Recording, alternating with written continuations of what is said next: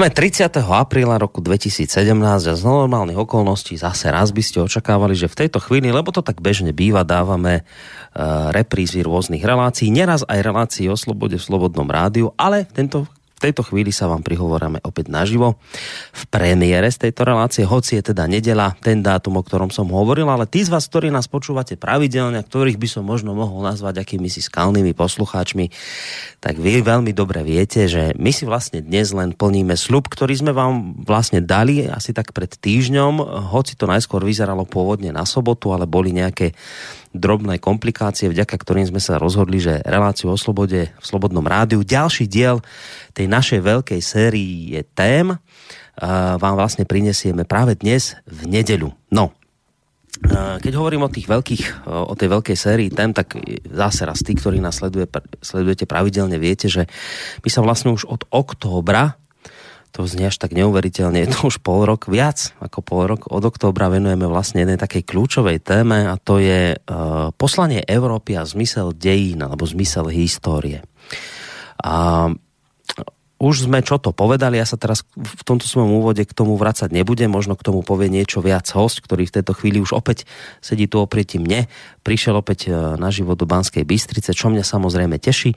Ja skôr ako ho privítam, tak ešte poviem len také veci, že, že ja verím, že dnes e, sa nám zrejme opäť raz podarí vám dokázať, že že Markus e, Tullius Cicero mal pravdu, keď hovoril o tom, že história magistra vite, alebo inak povedané história učiteľkou života.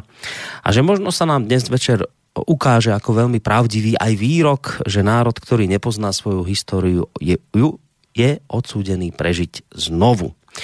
Pretože ja som si vlastne na opäť Facebooku prečítal, o čom by vlastne ten dnešný diel mal byť. Tak prečítam vám to, čo sa tam objavilo od človeka, ktorý sedí tu oproti mne. Dnes by to mal byť rozhovor o duchovnom súboji islamu a kresťanstva, o spirituálnom pozadí, prečo obe vznikli, akú úlohu v dejinách majú, ukázané na faktografii stredovekej histórie, na súboji o Španielsko, na odvolaní na odolávaní a páde Byzancie, o, o stredovekom vývoji kresťanstva cez jeho schizmy východnej i reformačnej, až e, do prechodu do novoveku. To všetko a ešte viac na pozadí spirituálnych súvislostí si dnes môžete vypočuť v ďalšom dieli relácie o slobode v Slobodnom rádiu na Slobodnom vysielači. Tento pán ešte potom k tomuto textu pridal aj takú mapku, obrázok na Facebooku, to ja teraz čítať nebudem, lebo to si nemôžete pozrieť, ale v každom prípade môžete zavítať na našu facebookovú stránku a tam tú mapku vidíte. No a prečo vlastne ten Facebook spomínam? Už preto, lebo človek, ktorý tu sedí teraz oproti mne, pán doktor Peter Marman, univerzitný psycholog, dobrý večer, pán Prajem. Dobrý večer vám, Boris, aj poslucháčom. Uh, ďakujeme veľmi pekne. Tak, tak tento človek sa nám tak rozfacebookoval.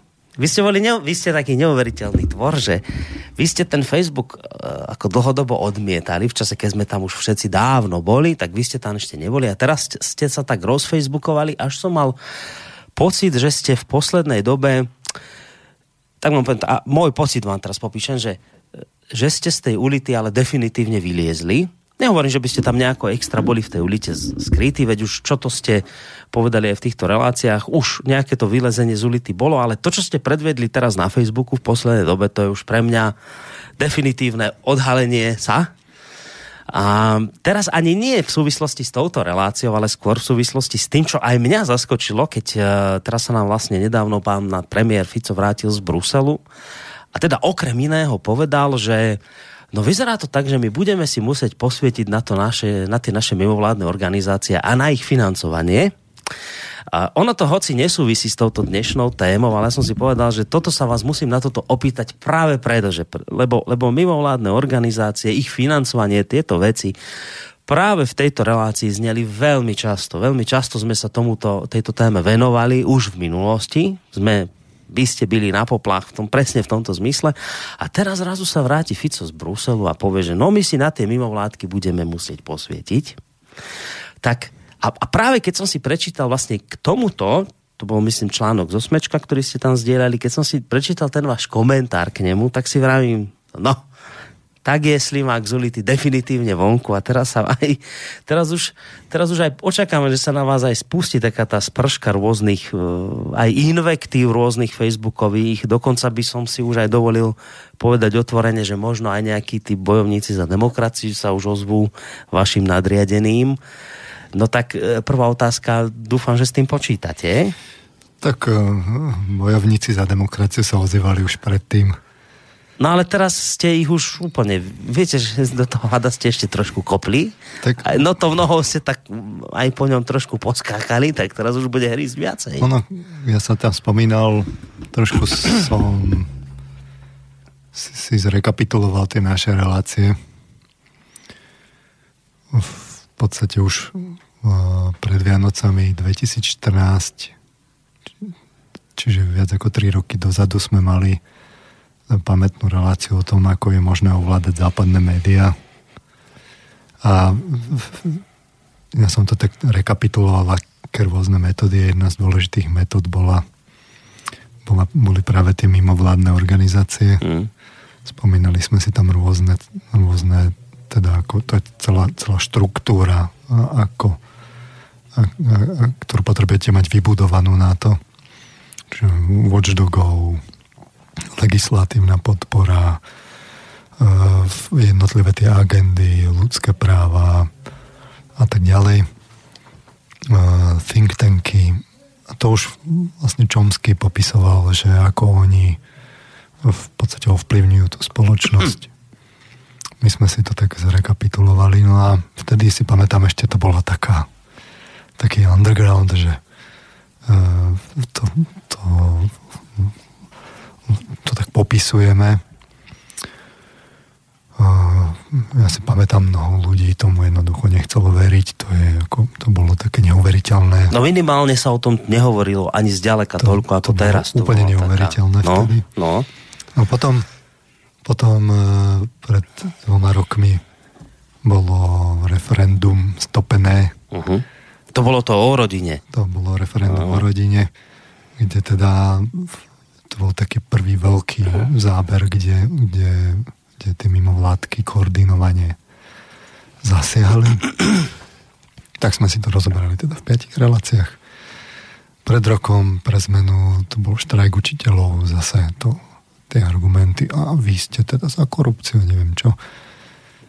No, my sme hovorili teda, že tá spontánnosť tej akcie je teda veľmi otázna. Uh-huh. Ukazovali sme si podrobne to pozadie, ako tie iniciatívy vznikajú, kto je personálne v nich zastúpený, aké sú tam prieniky a tak ďalej.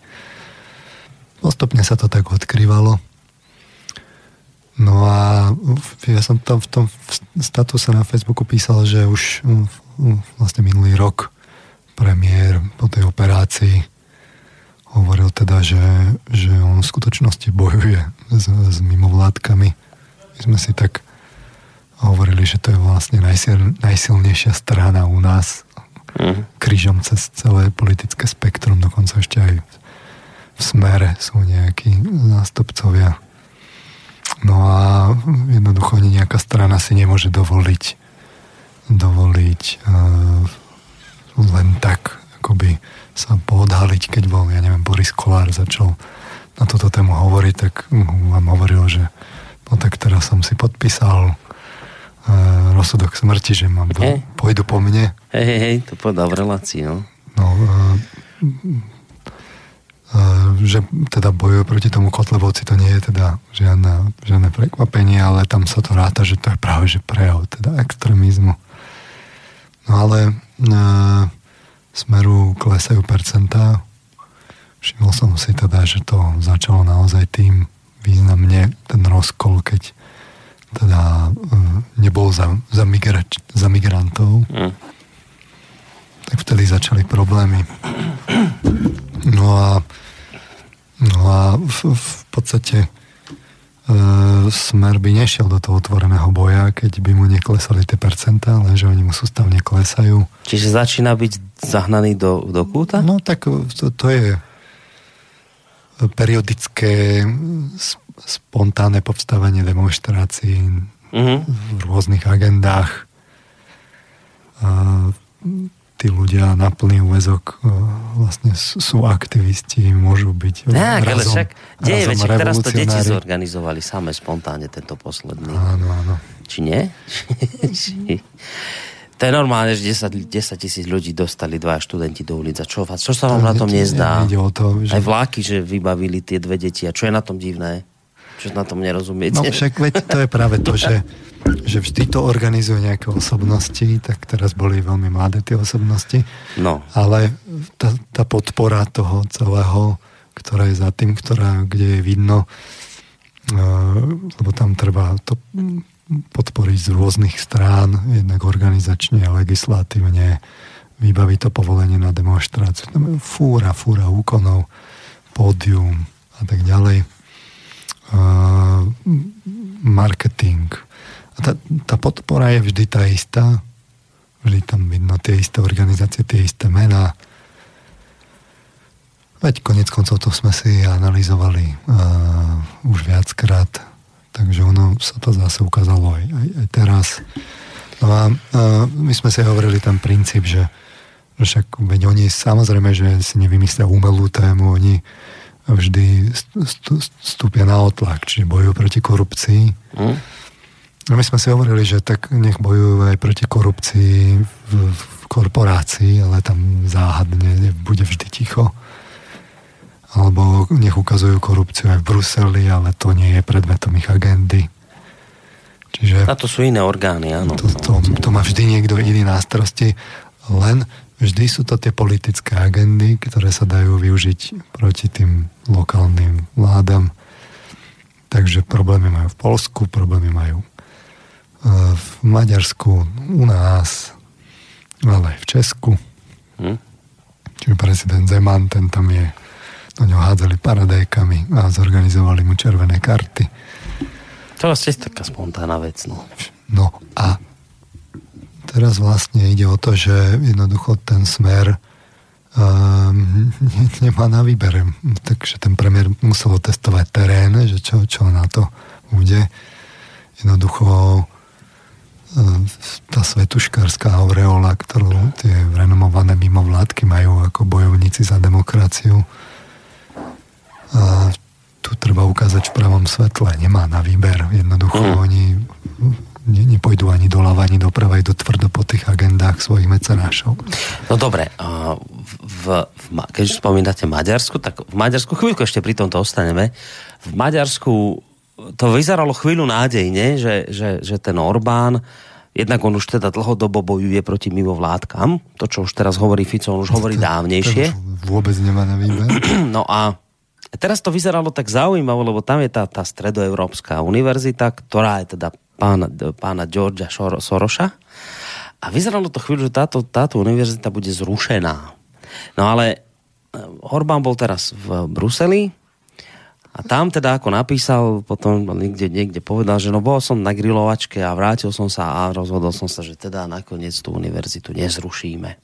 Tak nemusím nič vedieť, o čom sa rozprávali, ale je mi jasné, že on nezmenil názor preto, lebo mu povedali taký argument, že on sa pacol počia. O, tak to som teda nevedel, že to tak, potom ju necháme. Je mi jasné, že teda pritlačili ho niečím, zrejme ekonomicky, nič menej proste skrátka zrazil opätky a dnes už hovorí, že univerzita ostane a, a uvidíme, čo ďalej Orbán, ale skrátka vidím, že, že sa dá pritlačiť. Tak tá moja otázka, že no tak aj na Fica pritlačia. No tak teraz niečo povedal, že no tak si posvetíme na to financovanie, no tak e, začnú proste tu sa organizovať mimovládky, začnú písať do Bruselu, oslovia tých správnych mecenášov, tí vytvoria tlak, lobbying a tak ďalej na Brusel, na Junckera a skončili sme, nie? Však ten Fico nemá veľké možnosti. Ak sa teda odrazím od prípadu, ako dopadol Orbán, tak toto je zrejme, sa dá očakávať aj pri Ficovi, nie? No, veď hej, no.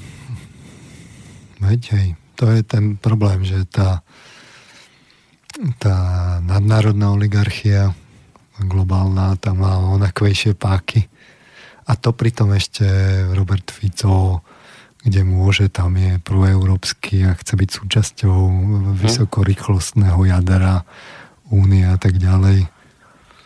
A, no a jednoducho je to zložité lavírovanie. No. Orbán má väčšiu podporu môže sa oprieť o tú o to, čo sme si aj analyzovali, o tú nejakú latentnú obavu Maďarov z toho, čo prichádza s, smerom uh, vlastne z Blízkeho východu cez, cez Balkán. Oni sú na to vždy ostražití. Takže v tomto smere tých migrantov oni uh, hneď spozornili a vybudovali plot a v podstate Orbán Orbán bol významným ten, tým faktorom, ktorý, ktorý tú krízu významne katalizoval, že sa riešila tá balkánska cesta, čo odtedy samozrejme, že mu idú po krku. No tak, tak toto je reálna politika. No. A čo, čo myslíte, čím ho dotlačili? Čo, akú páku na ňo použili? Že jednoducho, lebo ja si viem predstaviť, že nakoniec ho dotlačia k tomu výsledku, ale toto bolo extra rýchle. Toto aj jeho voliči proste nez, nezožerú takýto obrad. Tak to musela byť, to, to musela byť nie, nejaký nie, niečo veľmi silné, čím sa mu vyhrážali, keď takto sa vrátil z Bruselu a poslušne počúva. Či čo to bolo? Jedna z najvýznamnejších, fa- z najvýznamnejších pák je samozrejme uh, v podstate tá hlavná je ekonomická. To znamená, že my sme tu ekonomicky vazali. Tu, keď sa rozhodne, že, tý, že ten zahraničný kapitál zdvihne kotvy, tak tam nám prudko uh, klesne HDP to nebude ani že o percentuálne body, ale o desiatky percentuálnych bodov, ak sa to urobí naozaj poriadne.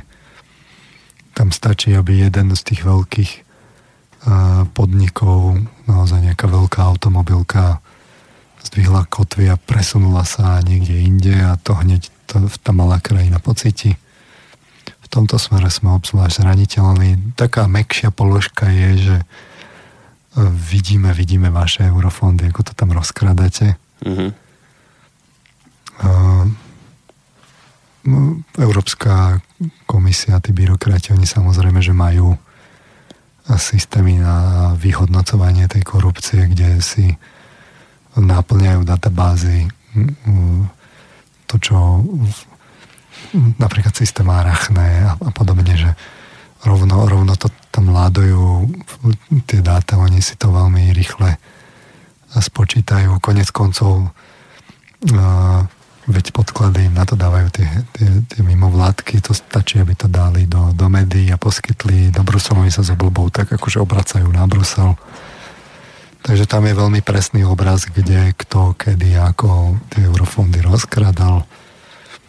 Um, tie eurofondy, tie peniaze musia tiec do tých stranických pokladníc, aby bolo na, na, na kampane, že časť sa samozrejme rozkladne v tých, u tých oligarchov, ale časť sú tých prostredkov je použitá na, na tie politické kampane, z toho sa hradí. Mm-hmm. Takže e, keď chcete tú stranu významne oslabiť, tak stúpte jej na to ekonomické zázemie, čo sa presne vlastne teraz deje. Čiže stúpajú na, na, na oligarchov, tlačia. No a toto, toto sú tie páky. Tam stačí, aby v tom Bruseli povedali, že, že uplatnia takú korekciu alebo onakú korekciu, že len zvyšia nejaké parametre technické, že hmm. čo z tých eurofondov vlastne zrazu sa nepreplatí alebo, alebo vôbec len pozastaví. To sú desiatky až stovky miliónov, ktoré môže Brusel úplne polahky bez nejakých vážnejších vysvetlení zadržať, povie, že, že to prešetruje a tak ďalej. Hmm. A, a tieto jednania samozrejme vzadu bežia Takže tie paky sú, sú obrovské. No. no dobre, dve veci. Tak e, všeobecne sa ale teda hovorilo tak ten oficiálny dôvod, že, že mm, tak sa rozmýšľa nad tým, že či Orbánova strana bude Fides v, medzi socialistami európskymi, že či ich nevylúčia z, z európskych, e, ale neviem, či sú oni v socialistoch, no skrátka z Európskeho parlamentu, že toto bol ten tlak, ale vy vravíte, že nie je to len tako, že naozaj v skutočnosti tlak sa vyvíja ekonomicky. Oni sa vždy porozprávajú, Aj. chlapci a devčatá a potom si povedia, že teda, že ono je jednak aj nejaký taký diplomatický jazyk, mm. že sa to akoby na, naznačuje, povie tak alebo onak, ešte sa aj dohodnú, že čo bude tá oficiálna komunikácia, aby teda spoludržaný obraz jednoty Európskej únie a tak ďalej. Čiže to sa tak povie, aby to bolo také neškodné a a verejnosť to jednoducho zjedla. Mm. Lebo však to by bolo to by bolo nepríjemné, keby sa vydieralo z Európskej únie. My sa tu akože to nekamarátime, my sa vydierame. No ale pritom sú to verejné tajomstvá, že tie, tie, tie štáty si nič nedarujú. No a druhá vec, však keď ten tieto veci využili na Orbána, tak ich využijú aj na Fica, nie? Keď bude robiť problém. No, no veď áno, pozícia Roberta Fica je oveľa, oveľa slabšia ako Viktora Orbána. Takže to, to je vidno aj z toho, ako on musí lavírovať a musí niečo akoby niečo musí byť taký povolnejší. No ale prečo to potom robí, keď veď jemu je jasné, že tieto páky na neho majú a keď ich naštve, tak ich Brusel použije, ako ich použil pri Orbánovi. Aký má teda význam? Lebo rozumiem tomu, že vravíte, že už bol Fico dotlačený, lebo už tu má samé spontánne protesty na uliciach, ktoré samozrejme spontánne vznikli s tým mimovládky, nemajú nič spoločné, nič. To bolo spontánne, dobre. Ale aký má význam, že teraz Fico nahlas toto povie, a, ale pritom vie, že keď ten Brusel naštve, tak Brusel ho pritlačí a bude, bude držať zobák ako teraz Orbán. Taký to má význam. No, Čo chce? Politika Čo je umenie, umenie možného. No, alternatívu má akú? E, premiér, že ducho zatvorí e, podnik a odíde? No, čiže lavíruje. No, lavíruje. No. E, tu niečo dáte, tam niečo získate takýmto spôsobom roky to robí šikovne. Ako v tomto smere je naozaj šikovný. Ale bojuje proti pres, presilovke. No, no, je... Takže nejaké, o, nemôžeme očakávať teraz, že mimo vládky teraz ťažký, ťažko prehrajú, súboj prehrajú a dekonšpiruje sa toto celé to a ukáže sa v plnej náhote, no, ako to vlastne je. No, Toto si nemôžeme očakávať od Fica. Hej, že my sme, by my sme predčasom hovorili, že, že už tá diskusia, že vznikla, je nebezpečná. Zase na druhej strane tá, tí uh, politici V4 sú na jednej lodi, oni sa môžu tak nepriamo podporovať. Čiže Viktor Orbán síce ustúpil, ale uh, tak Robert Fico tiež niečo povie a tá, tá téma potom rezonuje v tom priestore Vyhovuje to zrovna tak Poliakom, Čechom, Maďarom ako nám. Uh-huh. V jednote je sila, ako sa hovorí. To úsilie samozrejme v Európskej únie potom smeruje k rozbitiu tej V4, čiže otrhnutiu Poliakov, tým sa niečo ponúkne, tam sme to videli, čo to bola za téma, už si to ani nepamätám, tuším. Pri Poliakoch? Pri, no, grecký grecký dlh sme mali nejaký principiálny postoj ako V4 a Poliaci to veľmi rýchle zabalili. He, he, tam nás potom sklamali, ale neviem, či to ne, nebolo niečo s migrantami skôr ako s greckým dlhom. A, ja mám pocit, že to boli migranti a kvóty a niečo takéto to bolo s kvótami. Tam bolo to, keď sa, keď sa príjmali tie, tie povinné kvóty. Áno, áno. Tak tam to vyzeralo, že budeme držať spolu V4 a potom Poliaci nám nejak tak akože poza chrbát e, inak to rozhodli. Sú také rôzne metódy, ako No. Rozdeluj a panuj. No. Inak e, úplne teraz mimo, keď to zase o tých dvojakých metroch, ja sledujem čas, o, presne o, o pol, skon, teda keď bude 21, skončíme s touto témou, pôjdeme na našu tému, len to ešte 5 minút využijem. Uh, keď hovoríte o tej principiálnosti, mi napadlo, minule sme sa tu s Vlkom rozprávali v hodine Vlka, teraz má Turecko problém, lebo E, však prešlo to referendum a teraz na základe neho Turecko zvažuje, že zavedie trest smrti. Tak to je červená čiara pre nás. V Európskej únii to je červená čiara.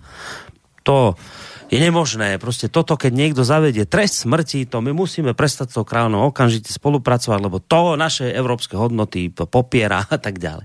A teraz som vám čítal taký článok poučný v, v Amerike, im teraz ide vypršať, e, už ide preexpirovať nejaká látka, ktorú oni používajú pri popravách, tak teraz museli začať vo veľkom popravať tých väzňov, aby to do konca mesiaca stihli. A teraz sa nám tam rozbehla taká debata, ale úplne že vážna o tom, že a to asi nie je dobrý nápad takto inekciou ich zabíjať, lebo tam fúr niekto protestuje, že tie inekcie vlastne to sú látky, ktoré normálne slúžia pri operáciách a na záchranu ľudí a či to nie je v rozpore s Hipokratovou prísahou tak nejaký senátor, či kto vymyslel, že ich treba začať strieľať tých väzňov, že to bude lacnejšie, rýchlejšie, tak teraz akože streľba bude asi. A ja si tak vravím, presiaknutý európskymi hodnotami a teda poučený červenými čiarami, no a prečo my vlastne tu v Európe s tými Američanmi spolupracujeme? A prečo my s nimi vlastne a TTIP zmluvy riešime, a hen také zmluvy riešime, veď to je prekročenie červenej čiary. Spojené štáty americké prekročili červenú čeru, no odmietajú sa zbaviť popráv a ešte nie len, že to, oni začínajú hovoriť otvorene o strieľaní ľudí, že budú strieľať väzňov. Predstavte si toto. A čakám, že sa teda ozve niekto, že budú tu kričať a nič. Druhá vec ešte to, k tomu. To by mohlo byť napríklad predmetom jednaní, keď sem príde americký prezident že teda by, by s tým mohli začať tak podobne ako keď príde čínsky. No. Tak sa mu vždy povie teda tie ľudské práva, tak Áno. by sa mu mohlo teda pripomenúť, že teda tie, tie popravy tých ľudí vo väzeniach, že je to teda vec, na ktorú Európska únia myslí. No, a možno sa mu povie. No, podobne je to s Tureckom. Že, že tie, tie, tie známky, množiace sa, že, že to, tá krajina smeruje do te, teokracie a vlastne diktatúre to je, to je na dennej báze a stále počúvame, že teda tie, tie prístupové rokovania, že to stále nie je zabalené, to, to jednoducho je, to otázka, že či do toho tie krajiny, teda tie dve strany ako vstúpia. No. No tak Turecko treba brať veľmi špecificky. Áno, áno. Ale inak sme principiálni. Ale sme principiálni, samozrejme. Hodnotách. Európske hodnoty nepustia. A teraz ešte druhú vec chcem povedať. Teraz neviem, či ste zachytili, Saudská Arábia nám opäť vyskočila ako jedna z krajín, ktorá bude dneska teda dbať na dodržiavanie práv žien. Ste zachytili takú informáciu? No to, to už je No nie, to, to je dlho, že ona bola na čele ľudskoprávnej no. organizácie OSN, ale teraz bude už špeciálne na práva žien dozerať.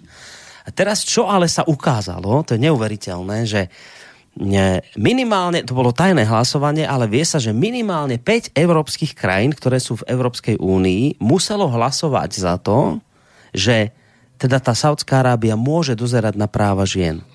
No a Teraz ja si len však v, v, v Saudskej Arábii majú ženy zakázané šoférovať, mám pocit asi, že to ešte stále platí. Tam tá žena naozaj má také práva, že, že fú, no tu keby také ženy mali práva, tak sa tu asi všetci zbláznime.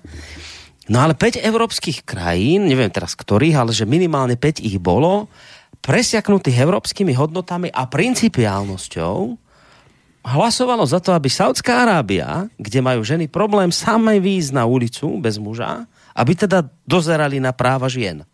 A teraz ja presiaknutý európskymi hodnotami, červenými čiarami a všetkým ostatným som očakával protesty mimovládnych organizácií a protesty feministických hnutí, že to, to, bude niečo nepredstaviteľné, že všetky tie feministky, ktoré majú veľké obavy z toho, ako sa dodržiavajú ľudské práva, hlavne teda ženské práva a kvóty, ako sa naplňajú napríklad v Rusku. No tak som si vrájel, no tak teda ale toto už bolo prekročenie červenej čiary, teraz sa ale určite spustí ale riadna, riaden tlak mimovládnych organizácií a teda hlavne feministických hnutí. No ja sa nejdem ja, ja sa ne, ja no, proste no, to nie, nie, nič. To nie je predmetom ich agendy. Oni majú tú agendu vždy len v tej krajine a vždy len namierenú proti nepohodlným politickým subjektom. Takže, ale inak, inak oni sú bojovníci za demokraciu a v žiadnom prípade nie sú zneužívaní na politické ciele. Oni, oni, oni to majú v tých, v tých stanovách tých organizácií vo vytýčených cieľoch a idú za tým. Hm. Peniaze sponzorov v žiadnom prípade nevplyvajú na kvalitu ich práce. Ale treba povedať, možno na, keď sem príde americký prezident, možno sa stane, že mu tu budú tlmočiť veľmi vážnu protestnú novotu a možno sa ešte stane, že aj mimovládne organizácie a my a feministické hnutia zatrúbia do útoku, možno ešte iba čakajú, no tak neviem, možno sa ozvu, uvidíme. Posledná vec, a dáme si pesničku a potom k téme. E, ste hovorili o tom, že sme mali také podarené relácie o mimovládkach, ako fungujú, ako je to celé poprepletané. Robili sme napríklad relácie o tom, že ako je možné, že všetky médiá hovoria to isté. To, je také, to boli také osviežujúce relácie a vrajím si, to by bolo dobre, tieto relácie proste, aby išli medzi ľudí, aby sa to dostalo medzi ľudí. A teraz som vám všimol si, je novinárska cena. Viete, to každý rok tak býva, že dobré diela novinárske, ktoré sa novinárom podarili, lebo mali dobrého hostia, dobrú tému, tak môžete si tá, tú reláciu prihlásiť a keď porota, ktorá je objektívna a nestraná, keď sa to zapáči, tak môžete vyhrať dokonca nejako, že nie len taká, že prestíž, že ste vyhrali, že už to samo o sebe je čo povedať, ale ešte aj peniaze dostanete, tak rozmýšľam, že neprihlásime niektorú z tých relácií do novinárskej ceny. My sme si už pred pol rokmi to bolo, no teda no to, to, to už v tej relácii v roku 2014, čiže to, to máme 3 roky dozadu, 2,5 roka koľko to je vlastne, už to neviem ani. 2014, no to už to? To bol, to bol december 2014. No, dva pol roka už to.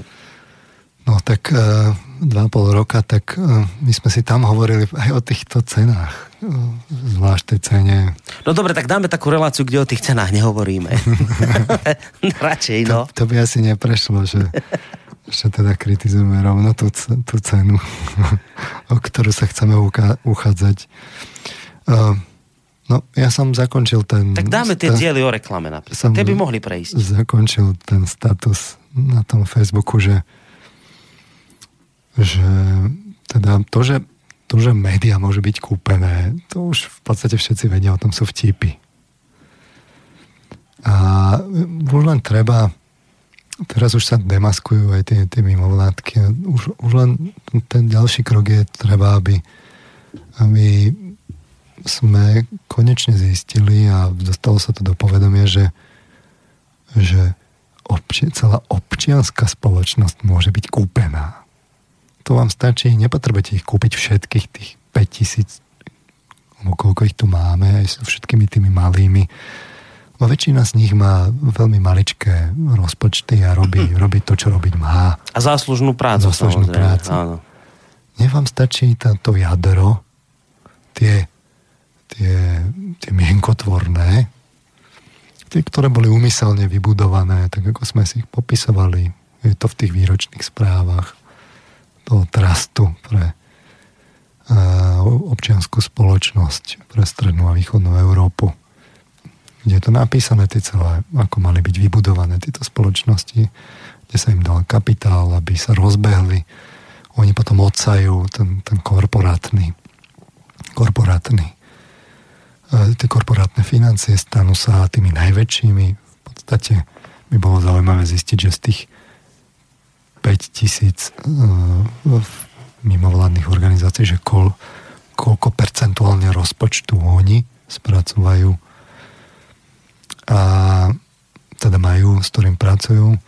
A samozrejme, keď už potom, keď už potom bolo uh, toto rozhodnuté, že, že získajú de facto monopol v tomto a majú tú rozhodujúcu páku, no tak jednoducho potom sa prešlo na financovanie z eurofondov a možno ste si všimli, že v Polsku už chceli odkloniť tie v tomto mm-hmm. prípade norské fondy. Áno, áno, áno, norské teda fondy. si budú sami o tom rozhodovať a nie nadácie otvorenej spoločnosti. Čo Lebo o norských fondoch rozhoduje o nadácii otvorenej. To nie sú peniaze z nadácie, ale že norské, o norských fondoch rozhoduje nadácia otvorenej spoločnosti. Aj, tak, Ecopolis u nás. Hej. No, pri, pri švajčiarských. Takže oni vlastne si v podstate rozhodujú významne spolu rozhodujú o tom, že kam tie peniaze potečú. A samozrejme, že ide o to, že potečú tým renomovaným. To je im, lebo keď sa pozrieme na tie štruktúry ľudí, tak oni si krížom sedia v tých správnych mm. rádach a sú financovaní tými istými krížovými tokmi financí, čiže organizovaná skupinka presne takú, taká, akú kritizujú v tom, v tom podnikateľskom oligarchickom prostredí. No a no, toto, toto, toto je vlastne to, čo, čo, čo my tu máme a čo, čo si treba uvedomiť, že takto sa kupuje občianská spoločnosť a že nielen médiá sú kúpené, lebo ich vlastne, ja neviem, oligarchovia a tak ďalej, ale že sú, je kúpená tá občianská spoločnosť, ktorá je akože tá dobrá. Mm. Cez filantropiu. A, a, a kúpuje sa úplne, ale úplne filantropicky. ja si myslím, že... Geniálne, nie? Týmto ste mi asi chceli povedať, že tie diely by sme teda radšej prihlasovať nemali. A teda tí, tá, tá cena, to si oni udelujú navzájom sami sebe a za vytváranie reality vlastne, lebo tie, tie kľúčové súvislosti od tých politických tlákoch, tých mimovládok, tie sa z tých, tých hlavnoprúdových médií nedozvieme keď tak takhle niekde tak úplne podčiarov, aby sa nepovedalo, že o tom nehovoria, tak zacitujú sa tam nejakého Čomského, urobia s ním rozhovor ale ako presne v ktorých stránach, ktorí sedia, v ktorých boli tých mimovládkach, ako boli platení, v akých sú konfliktoch záujmov a ako konkrétne naplňujú mm. politickú agendu krížom cez politické strany. O tom sa z hlavných médií nedozvieme a o tom je žiaľ tá, tá realita filantropická. No a áno, znamená to, ja som to písal aj na tom Facebooku, že to znamená výjsť z ulity. A áno, znamená to mať problémy aj v akademickej sfére. A, takže v tomto smere musím učiniť nejaké kroky. Preto som aj zriadil ten Facebook. Čiže facebook.com marman, marman.sk No a preto aj organizujem nejaké kurzy No ešte ironicky a potom vážne ešte sa vás niečo spýtam, že dobre, a keby sme tie diely o tej reklame prihlásili, ty by nemusí byť taký problém, čo? To bolo dobré, to bolo podarené, to aj ľuďom sa páči. No. Viete, že aby sme nerýpali cez tie diely o mimovládkach, no dobre, to by asi ťažko prešlo. Ono, samozrejme, nepochybujeme o objektivite a vyváženosti a nestranosti tej komisie, ale dobre, že povedzme, že tie mimovládky sú... tak tá reklama tam... Hneď v druhej relácii, v prvej sme si vysvetlili teda princíp manipulácie reklamy a v druhej sme si vysvetlili, ako je na tom založená konzumná spoločnosť, že to je jeden z hlavných motorov konzumu a že akým spôsobom ten konzum ovplyvňuje umenie, vedu a náboženstvo. Tak myslíte tu, ktorá spochybní priamo základy áno, konzumnej tu, spoločnosti? Áno, tu som myslel, presne. Lebo vravím si, však sú aj také tie pulicerové ceny, ktoré sa získajú práve za spochybnenie toho, v čom sme všetci žili. A to tak funguje, že to je také pekné, že koľko to, razy, hej, že... To, že vy, aj, kto... vy aj tú spoločnosť musíte spochybniť korektne. To sa, no, to sa, to nedá, sa nedá len tak, že rovno spochybnite základ systému. Veď aj za komunizmu sme mohli kritizovať. Sme mohli kritizovať kade čo, ako sa kradenie, ako mali ľudia karadnú teda na IRD a a, a, a podobne a tých šmelinárov, čo, čo a pas. A, a kto si vypil pred desiatou a nedodržal. No, a, no, a tých, čo vstali pred Kievom, to, to sa mohlo, to bolo podporované, takáto kritika, tá sa oceňovala. No. Len pár vecí ste nemohli kritizovať.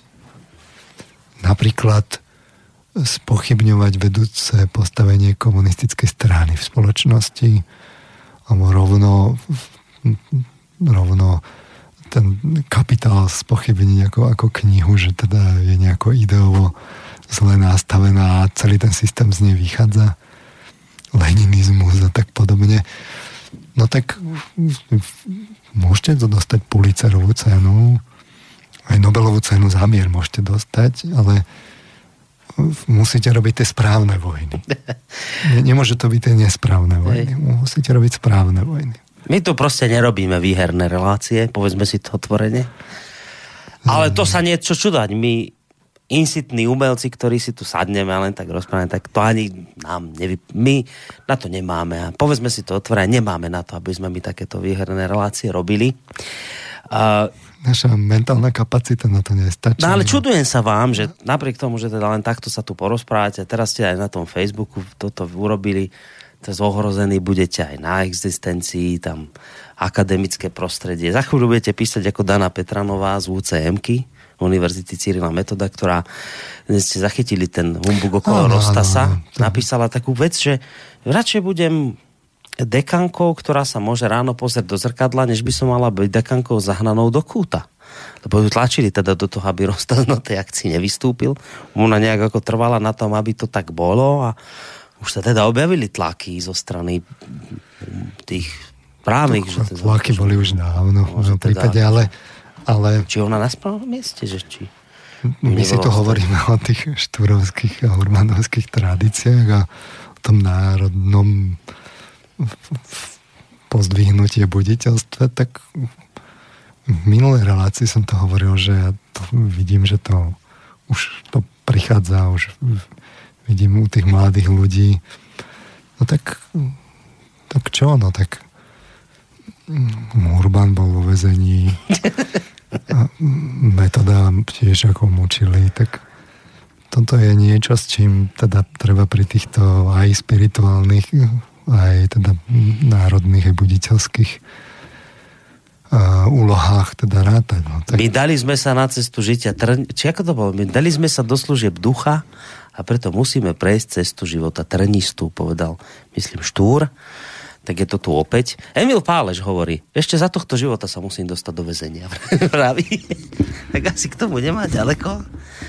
A možno ani my. Ale to je už vlastne jedno. Skrátka, dobre, premostili sme si to už teraz k tejto našej téme, ale dáme si pesničku, lebo vlastne o čom sa bavíme? No bavíme sa aj v tomto závere tohto nášho monológu, diskusie o tom, že e, vlastne sa nám tu tak opakujú veci, ktoré tu už boli, je, že už to tu bolo, to také štúrovské a je to tu zase. A to tak naznačuje, že tá história, no. tá história sa nám tak opakuje, Emil vraví v cykloch, a synchronicity a periodicity. Vy to trošku inak vnímate celé, ale viac menej podobne, že tiež také, že, že veci, ktoré tu už boli, zase prichádzajú a preto aj tie e, tie dva citáty, ktoré som v úvode povedal, jednak, že teda história je učiteľkou života a zároveň národ, ktorý ju nepozná, že ju nútený opäť akoby si zopakovať, tak práve preto sa vlastne o tejto histórii bavíme a budeme sa aj dnes v rámci toho nášho cyklu uh, vlastne poslanie Európy a, a zmysel dejín Práve preto, aby sme tie dejiny poznali a možno práve z tých dejín vedeli vydedukovať nie len to, čo sa tu vlastne deje, že to tu už kedysi bolo, ale zároveň aj nájsť taký ten zmysel, že kde by sme mohli ísť, kde by sme sa mali No jedna z pekných ukážok no. je, jedna z pekných ukážok toho opakovania je práve islam. Jednoducho máme tu tých migrantov, prichádzajú húfne z, z islamských krajín a my sme sa akurát dostali do tej fázy histórie, kde si môžeme ukázať tie počiatky toho islamu a povedať si, že prečo vlastne prišiel, aká je jeho úloha a kde sú aj teda jeho slabiny a kde sú tie slabiny, boli toho kresťanstva vtedy, ako spolu oni interagovali. A to sú nepochybne dôležité veci, ktoré si treba uvedomiť práve dnes, keď hovoríme o tom prenikaní islamu do Európy. Už to nie, nie sú tie, tie také výbojné výpravy, otvorená vojna. Žijeme vo veku hybridných vojen. Takže jeden z hybridných nástrojov sú filantropické organizácie aktivisti, ktorí pôsobia na území cudzích štátov za cudzie peniaze miestni legionári, môžeme si rovno povedať kolaboranti. A druhá, druhý prostredok môže byť, že jednoducho prenikajú tí bežní ľudia zo spodu s úmyslom neintegrovať sa hmm. naopak zvýšiť populáciu a stať sa najskôr menšinou a potom presadzovať politickú agendu. To je proste iný nástroj hybridnej vojny. Keď tých ľudí pribúda, tak skôr alebo neskôr sa stanú politicky zaujímavou skupinou a to neznamená, že, no. že tam nie sú aj tí utečenci, reálne ohrození aj. ľudia na živote a tak ďalej. Otázka je vždy toho pomeru, lenže u nás sa to teraz neskúma. Mm. No a to je ideálna pôda preto, no to sme o tom mimochodom tiež mali relácie pre zmenu o, o tých o servitkových bojovníkoch z islamského štátu, mm. ktorí predsa nemusia chodiť do balkánskeho trasa, oni môžu prvou triedou. Ježe. No, tak uh, takže pozrime sa do tej histórie. Tak. A ešte taká krátka iba poznámka k tomu, keď hovoríte, že už, tu, už to nie je o tom, že tu idú migranti alebo tá iná kultúra tak ako v minulosti, že tak výbojňa, že sa to deje cez mimovládky a zase sa niekto chytá za hlavu, že zase tie mimovládky. No už tak vedzte, že talianská prokuratúra práve teraz vyšetruje uh, ešte v tejto chvíli len údajné zapojenie mimovládnych organizácií do pašovania migrantov do európskych no, krajín. Čarovné sú. No, žijeme vo svete tých, tých nových technológií, čarovné sú. Je to trasovanie a práve tých ľudí môžete online sledovať, hm?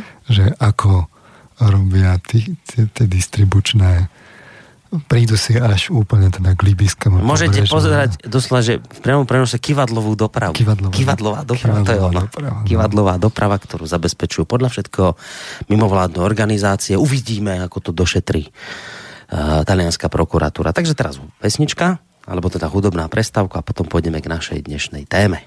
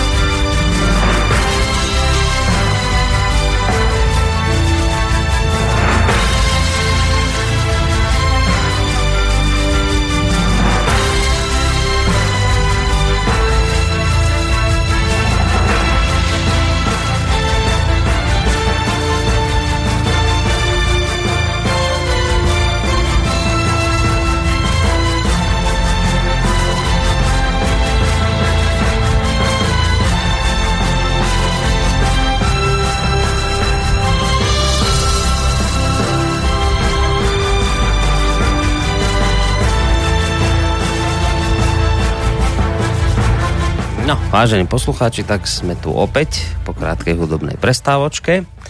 A ideme sa teda už pomaly listo presunúť k našej téme, ktorá je už štvrtý diel od toho oktobra, štvrtý diel dnes, teda, ktorý znie tak ako tie ostatné, aj keď je tam už iná podtéma, tu nám vlastne už práve dnes približný pán doktor Peter Marman, ktorý opäť zavítal ku nám do Banskej Bystrice. No a tá téma znie uh, poslanie Európy a zmysel dejín, zmysel histórie. My sme posledne končili východofranská ríša, západofranská ríša. Trošku sa, iba, iba trošku nám to približte, lebo my sme mali nedávno reláciu spolu v útorok, mm, vlastne tento, minulý týždeň. Minulý týždeň. Minulý týždeň v útorok.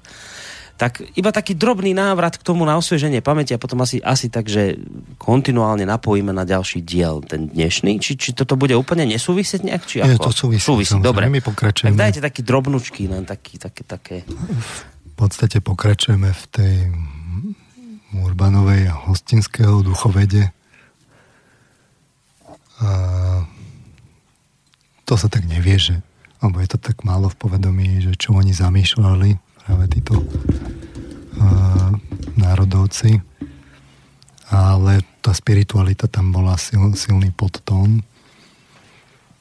Veľmi úzko súvisela s tou etikou. No a my keď teda chceme oživiť tie národovecké tradície v tomto marazme, kedy sa z nás stávajú opäť raz otroci, tak uh, musíme oživiť tú, tú, tú spirituálnu vedu na vyššom stupni, ako to urobili oni. Za mimochodom to zase opak- opakovanie niečoho. Mm. No a tak si to rozoberáme dejiny, ale rozoberáme si ich inak. Rozoberáme si ich tak, že síce si hovoríme tú hlavnoprúdovú faktografiu dejinu, uh-huh. ale dôležitá nakoniec je tá interpretácia. Prečo sa udialo to, čo sa udialo, ako čo s čím súvisí a sú v podstate dve možnosti. Buď sa to udialo len tak náhoda, v podstate taký ten, ten čisto materiálny pohľad, aj keď môže byť sofistikovanejší, že za všetkým sú v podstate nejaká ekonomika a nejaké také tie vonkajšie príčiny. Alebo teda tie dejiny majú nejaké línie, nejaký zmysel, niečo, kam sa tie dejiny uberajú a je výzvou pre tú spirituálnu vedu, aby teda v jednotlivých tých vedeckých oblastiach poskytla náležité teda vysvetlenie konkrétne v dejinách, aby ukázala tie, ten, ten, ten zmysel tých dejín. Ja už vidím, ako do mňa pália zo všetkých strán, čo to ten psychológ rozpráva o dejinách. Hej, hej, hej. Klasika. No dobre, veď ja si teda nečiním nárok no, byť historicky fundovaným. Naozaj hovorím takú tú, taký ten extrakt tej histórie a to, také tie hlavnoprúdové fakty. Ja nevymýšľam si tu nejaké nové. Ale e, na druhej strane tú psychológiu práve využívam. Snažím sa hľadať tie súvislosti a konkrétne e, tú psychológiu túto spirituálnu časť. A o tom je potom to hľadanie toho zmyslu. tak ako treba samozrejme nacvičiť v tom individuálnom živote u jednotlivca, pomôcť mu nájsť e, zmysel jeho života. Čo mimochodom no, je jeden z tých, z tých dielov tých, tých mojich kurzov, dvojka, tak... Ktoré opäť organizujete? Dobre, tak, e, ale sústredíme sa, čiže e, tak ako to viete nájsť u jedinca, tak potom to ďalšie, ďalšie štádium je, že to hľadáte, hľadáte v tých dejinách. Uh-huh. To je, a to, to sú, to, to je schopnosť, ktorú treba mať, to, to treba mať nacvičené, to je obsahom tej spirituálnej prípravy a neviete to nájsť v tých dejinách skôr sám, pokiaľ ne, nevidíte ten zmysel toho svojho života. Ten prvé štádium musíte vidieť ten zmysel svojho života. potom ho musíte začať vidieť aj u iných ľudí, vedieť im v tom pomôcť. Potom ich môžete, potom ho môžete vedieť hľadať aj vo väčších tých skupinách národov až v histórii. Mm. No, u ľudstva to sú také, je to taká etapa. Teda etapizácia. No a my si to tu vlastne ukazujeme, že, že kde sú tie súvislosti. Niečo, čo možno historici častokrát si neuvedomia, ne, nehľadajú to, lebo sú príliš zaujatí tým hľadaním tej vonkajšej faktografie a potom niektoré veci nevedia vysvetliť. Viete, že typický príklad je ten, ten islam. No to je úplne, to je, to je zázračné. Úplne zázračné. Mohamed žil teda 570 až 632 len v roku 630 teda dobil Meku. E, za dva roky ešte sa tá nejaká stredná časť toho arabského poloostrova k nemu pridala za Abu Bakra e, do, za, ďalš, za ďalšie dva roky už to bol celý arabský poloostrov a potom to išlo exponenciálne. Mm. Za 10 rokov Egypt, celý blízkovýchodný polmesiac aj s Eufratom a Tigrisom, No to tam hneď vedľa boli dve veľké ríše, dlho, dlhoročné a veľké, mocné, Byzancia, Perzia. Za 20 rokov už si pripojili za ďalších, za Usmána Aliho celú Perziu. Prenikli skoro ku Kartágu, tam ešte medzi, potom hneď v zapätí dvakrát obliehali Konštantinopol. Až tam zničili ríšu najskôr Vandalov kráľovstvo, potom Vizigotov až, až Martel, Karol Martel ich zastavil v tom, vo Francúzsku pri Tours Poitiers. No a to je úplne zázračné. A naviac tá ríša vznikne a ona sa nerozpadne. Viete, že môže zažiariť, mm. aj, ale tú ríšu, keď už aj dobijete tie územia, tak vy ich musíte vedieť udržať. Musíte vedieť vládnuť, oni musia prosperovať. A toto sa tým beduínom spúšte úplne zázračne podarí. Zrazu onedlho na to už zábasovcov sa, sa z Bagdadu stane najrozvinutejšie miesto vlastne na svete. Úplne ako v plnom rozkvete. Mm. A a ako je to vôbec možné? To, kde k tomu prišli tí, tí, tí Araby?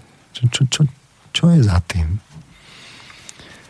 No a môžete hľadať tie vonkajšie príčiny, že uh, je to tá výbojnosť tých beduínov a, a, a tie, tie, tie postupy, tie, tie nariadenia, ktoré dal, ktoré dal Mohamed a podobne ale odkiaľ zase mal ten Mohamed?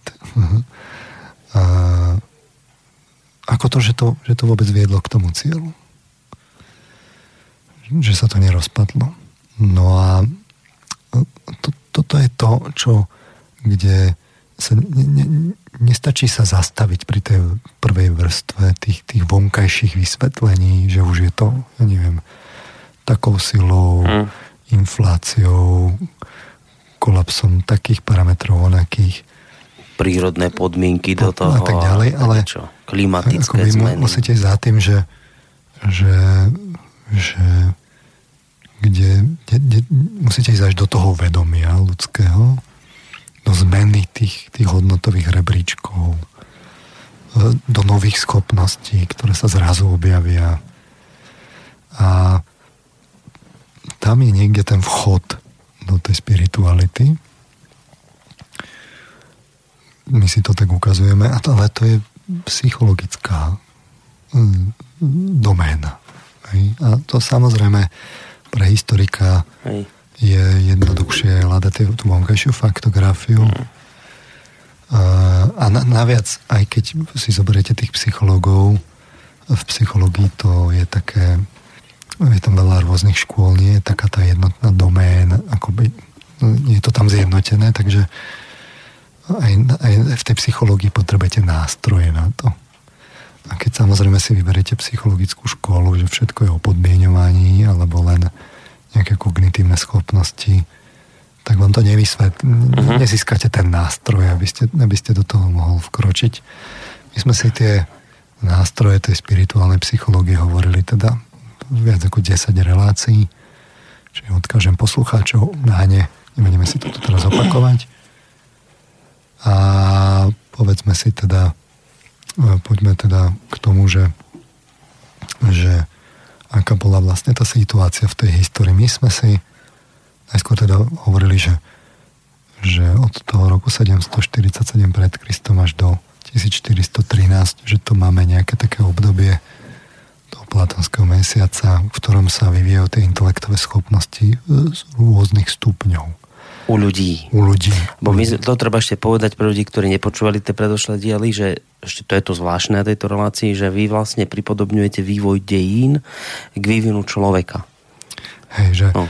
že Jednoducho to moderné vedomie sa tu neobjavilo čari marifuk, ale že sa vyvíjalo v tých dejinách. Mm. A toto nás špeciálne zaujíma, že kde sú tie nové schopnosti, ktoré, ktoré prichádzajú a prečo prichádzajú v, práve v tých časoch, v ktorých sa objavujú. A tam sa zrazu začne objavovať nejaký taký v podstate periodizačný vzorec, mm ktorý si vieme zhruba namapovať na, t- na tie vývinové parametre. Takže sme si rozdelili to obdobie toho budovania tých intelektových schopností teda na tri časti. Prvá bola tá grécka od 747 až do 27 pred Kristom, potom románska od e, teda 27 až po pred Kristom až do 693 a tretia tretinka bola taká tá už, kde bol aj silný germánsky vplyv, dožívala Byzancia, dožívali Slovania a zvonku prichádzal islam. A my sme si tak hovorili tú západnú časť Európy, v podstate sme dokonvergovali tak no, niekde do toho neskorého stredoveku, ale ešte sme si nezaradili tú poslednú tretinku. Uh, my sme si hovorili teda, že ešte v polovici teda 6. storočia tá situácia vyzerala tak, že bola na území bývalej rímskej ríše v podstate modifikovaná rímska ríša. Na východe bola Byzancia aj s Egyptom a Blízkym východom. Na západe už to nevelili teda Rímania, ale Germáni, ktorí tam prišli ako taká výbojná šlachta. Založili germánske ríše, Ostrogotské, Vandalské kráľovstvo, Vandalské bolo v Afrike, Ostrogotské v dnešnom Taliansku, Španielsku, Vizigotská, Svebská ríša, vo Francúzsku Franská ríša, Burgundovia, Británii, Briti, Anglosac, asi, Sasi. No a, a teraz je zaujímavé, že toto je ešte obrázok ako prvej polovice 6. storočia a to tak, ten, ten pohyb tých Germánov tak zákolíše tými, to, to, to, tým Rímom z týchto ríš germánskych vlastne prežijú len tie, ktoré čo? No, ktoré sa už je prepoja s, s, s kresťanstvom. Teda hlavne Franská ríša. A vďaka Keltom už v 6. storočí príjmajú to kresťanstvo aj anglosasy v Británii. Takže tieto dve sú také hlavné, ktoré prežijú, ostatné sa zbortia.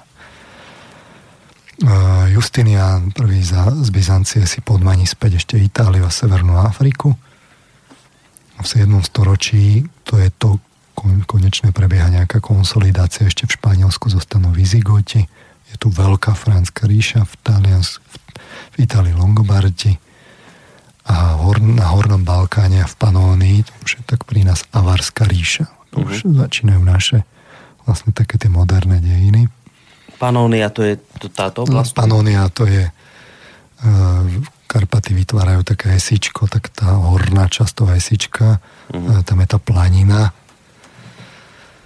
a t- pustá maďarská, uh-huh. skrátka Panonia. No a obkolesené je to z jednej strany trochu Alpami, ale zo všetkých strán v podstate Karpatami. A tam je také, tam je taká tá rovná pláňa, tie prichádzajúce kmene, ktoré, na národy, ktoré prichádzali z tých mongol, z mongolských oblastí, oni sa tak postupne takým kaskádovitým štýlom posúvali uh-huh. a ako prichádzali do Európy, tak celkom prirodzene tá Panónia to bola taká smerom do, tej, do toho stredu tej Európy, to bola taká posledná oblasť, kde kde je ešte taká tá väčšia rovinka, uh-huh. kde mohli prísť na koňoch, potom už začínajú tie hory a tam už to s tými koňmi nie je také dobré. No, ale čiže na konci tej tretiny máme tieto konsolidované ríše. Čo sa tam vlastne udeje za ten obrad? Niečo kľúčové sa tam udeje, udeje v, tom, v tom vývoji toho, toho myslenia. No, práve príde ten islam E, čiže tá ríša sa práve do konca toho 8. E, storočia e, čiže už do, do konca 7. storočia v podstate na, na začiatkom 8. storočia 732 to už je tesne po je ten, ten martel zasahuje uh-huh. čiže sú úplne tá, tá, tá arabská ríša končí až vlastne kurdobským emirátom, neskorším a kalifátom. A na druhej strane vlastne siahajú až spol, zhotnú celú Perziu bývalú a siahajú až, až do Indie. Takže tu, tu prichádza tá, tá, tá otázka tej spirituálnej vedy, že, že a čo je teda čo je teda tým, tým, tým účelom? Prečo ten islám vlastne prišiel? A ani jedno svetové náboženstvo nemalo takýto raketový postup. Mo, mo, môžeme hovoriť o Mongoloch, ale, ale také, čo by vydržalo ako náboženstvo svetové dlhodobo, ani jedno.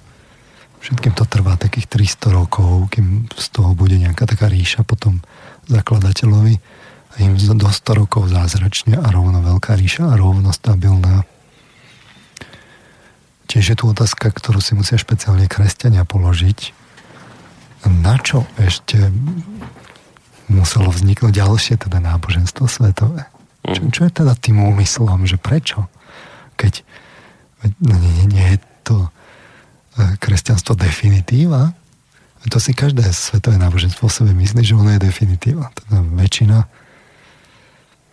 a, no čo sa stalo s tým kresťanstvom? No v tej strednej tretine teda vzniklo na začiatku, tam sa rozdielo za tých 350 v strede do, tej, do toho Ríma štátne náboženstvo. A potom sa ešte šírilo od tých, od tých teda bývalých Keltov ku Germánov a tak ďalej sa to šírilo až do konca stredoveku, že, že zalialo celú Európu. Mm. Ale že celú potom v, v, v 9. storočí náhle teda začiatky schizmy a potom úplná schizma v 11. Už to je také zaujímavé s tým kresťanstvom, ako otázka pre kresťanov. Prečo prišla schizma? Schizma to je čo viac pápežstvo? Rozdelenie, Či rozdelenie, rozdelenie. rozdelenie. Čiže tam bolo to, to, tá ortodoxná církev sa oddelila uh-huh. navzájom si urobili zlé, prekliali mhm. sa, vy, exkomunikovali a tak ďalej. Aj keď to urobili ako individuálne osoby, ale, ale, ale jednoducho tie, tie vzťahy sa tam prerušili, neuznávali sa a malo to katastrofálny dopad. Jednoducho jeden uh, je taký názor a ja ho tiež zdieľam, že, že to, čo neskôr vlastne Osmanom umožnilo prísť do Európy je, že, že sa významne oslabila Byzantská ríša, ktorá fungovala ako, ako nárazníková zóna. Mm. To vidno na dnešnom Turecku, tá, tá geopolitická poloha e, Malej Ázie aj z dnešného pohľadu to, tí Turci riešia tie isté problémy, čo riešili tí Byzantínci. Hm z jednej strany máte ten Blízky východ, čo je teraz vlastne Sýria, čiže tam z toho blízko východného toho juho východu môže, môže čokoľvek prísť. Boli tam samozrejme Arméni, cez Kaukaz je to trochu ťažšie, ale tiež taký, taký kríž z tej, z tej východnej strany na druhej strane Grékov a Macedoncov a potom hore je, je Balkán, z ktorého tiež môže niečo prísť, taký, taký, taký, taký východný kríž, juhovýchodný. Keď sme mm. hovorili o tom Francúzsku, tak, uh, tak Turecko ho má tiež, len to má ťažšie, že ešte aj zo severu z Čierneho mora môže prísť, čiže tam malo vystarané ono uh, vlastne s Ruskom a so Slovánmi, ale aj, aj s tými, tými tur, tur, turkickými predtým národmi a z juhu, z juhu môže prísť samozrejme tiež námorná veľmoc. Čiže aj zo severu, aj z juhu môžu prísť námorné uh, útoky, aj keď z toho severu je to trochu ako menej pravdepodobné. Mm. Čiže tá, tá pozícia toho Turecka a vtedy Byzancie bola vyslovene lavírovacia. A a to vidno, že, že ten, ten, ten Erdogan on to využíva, preto sme my tu uh, taký ústretoví voči Turecku, lebo to je nás, to, to, to keby sa Turci pridali k Rusom, to je, to je taká jedna uh, veľká... Bolo by to cítelné, skrátka, Nepotopiteľná no. lietadlová loď, mm. s, s, ktorá by cez Bospor má kľúčovú páku na, na to, že či teda tí Rusi tam tú, tú čiernomorskú flotilu môžu posúvať do stredozemia alebo nie. Hmm. No a, ale samozrejme je to aj ten, tá tlmiaca, tá nárazníková zóna práve pre ten blízko, blízky východ. No a teraz sa zase ukazuje, že Turecko plní funkciu nárazníka tentokrát nie voči armádam, ale voči migrantom. A môžeme byť eh, humanisticky koľko chceme, humanisticky sme sa s tými Turcami dohodli, že, že teda to budú riešiť oni. A, a nie my. Už by to lebo, potom z hlavy, lebo, jasné. Lebo Nemci nezvládnu tých milión ľudí, už je, to, už je to fakt veľa, je to na hrane, a, ale Turci môžu zvládnuť 3 milióny. No, a, no čiže tie isté, tie isté akoby e, problémy. No a, a tá schizma viedla, viedla k tomu, že tam prišli pri 4. križiackej výprave križiaci a keďže to už bol, boli exkomunikovaní nepriatelia, tak, tak e, ten Konštantinopol vlastne dobili, vyplienili, rozbili tú Byzanciu na nejaké časti, roz, rozparcovali a vo výsledku tá Byzancie sa z toho už, už nikdy naplno nepozviechala. A potom, keď prišli vlastne prišiel ten tlak selďudských Turcov a Osmanov, tak ona už jednoducho nevydržala a potom sa tí Osmani preleli až do Európy a prišli až ku nám. No tak a okrem toho tu máme ešte ďalšiu schizmu, čo bola reformácia. Takže potom je tá otázka, že to kresťanstvo nemusí robiť vý, vývoj. A keď teda musí, ktoré z tých troch kresťanstiev je vlastne to práve a nie je to náhodou tak, že aj to kresťanstvo musí robiť vývoj. No vlastne každé svetové náboženstvo, že to ešte neskončilo ten vývoj a sme pri tých otázkach toho, toho ľudského vedomia, že a, a kam sa to vedomie zdokonaluje? Je to ľudské vedomie to isté ako pre kresťanov, ako, ako v čase teda Ježiša Krista? Nesmenilo sa náhodou? Mm nemá sa vzhľadom k tomu aj aktualizovať tá, tie prostriedky. A tieto otázky si treba klásť a my si ich položíme a položíme si ich zrovna tak smerom ku kresťanstvu, ako si ich položíme smerom k islamu. Vyzerá to na pesničku. Dáme si pesničku. Dáme, ale ešte jeden mail prečítam od Mareka. Uh-huh. Dobrý večer. Príčinou rýchlej expanzie islamu do sveta je to, že to nie je náboženstvo, ale politický systém, ktorý svojim stúpencom nariaduje jeho vlastné šírenie do celého sveta. Sveta Mohamed e, svojich vojakov motivoval tým, že buď zomru ako mučeníci a pôjdu do raja, kde ich čaká 72 panien, alebo vojnu prežijú a zoberú si vojnovú korisť, súčasťou ktorej boli často aj ženy. Čiže ich presviečal o tom, že tak či tak niečo získajú, preto sa neváhali vrhať do boja a bojovať húževnatejšie a zanietenejšie než ostatní ľudia. No a toto je na jednej strane pravda, na druhej strane je to taký ten príklad toho, toho západného myslenia. Je to v podstate obchod, že? Že urobím, urobím mám vojakov žoldnierov, ktorým niečo slúbim, že teda jedna korisť, čo mimochodom mali všetci, takúto korisť, čiže to nebol žiaden patent na, mm-hmm. na, na víťazstvo. A, a vlastne tie panny že, no, no, panny, ale to je, to je, to je taký, taký holub na streche, že? Lebo však veď keď dobijú, tak, tak ich aj tak majú. Ale, ale tá, tá logika, že, že to je obchod, že ja ti niečo slúbim a ty potom to kvôli tomu budeš robiť. No toto je ten omyl. Toto je ten omyl. Samozrejme, v tých ranných fázach sa mnohí pridávali, pridávali z čisto zišných mm-hmm. dôvodov.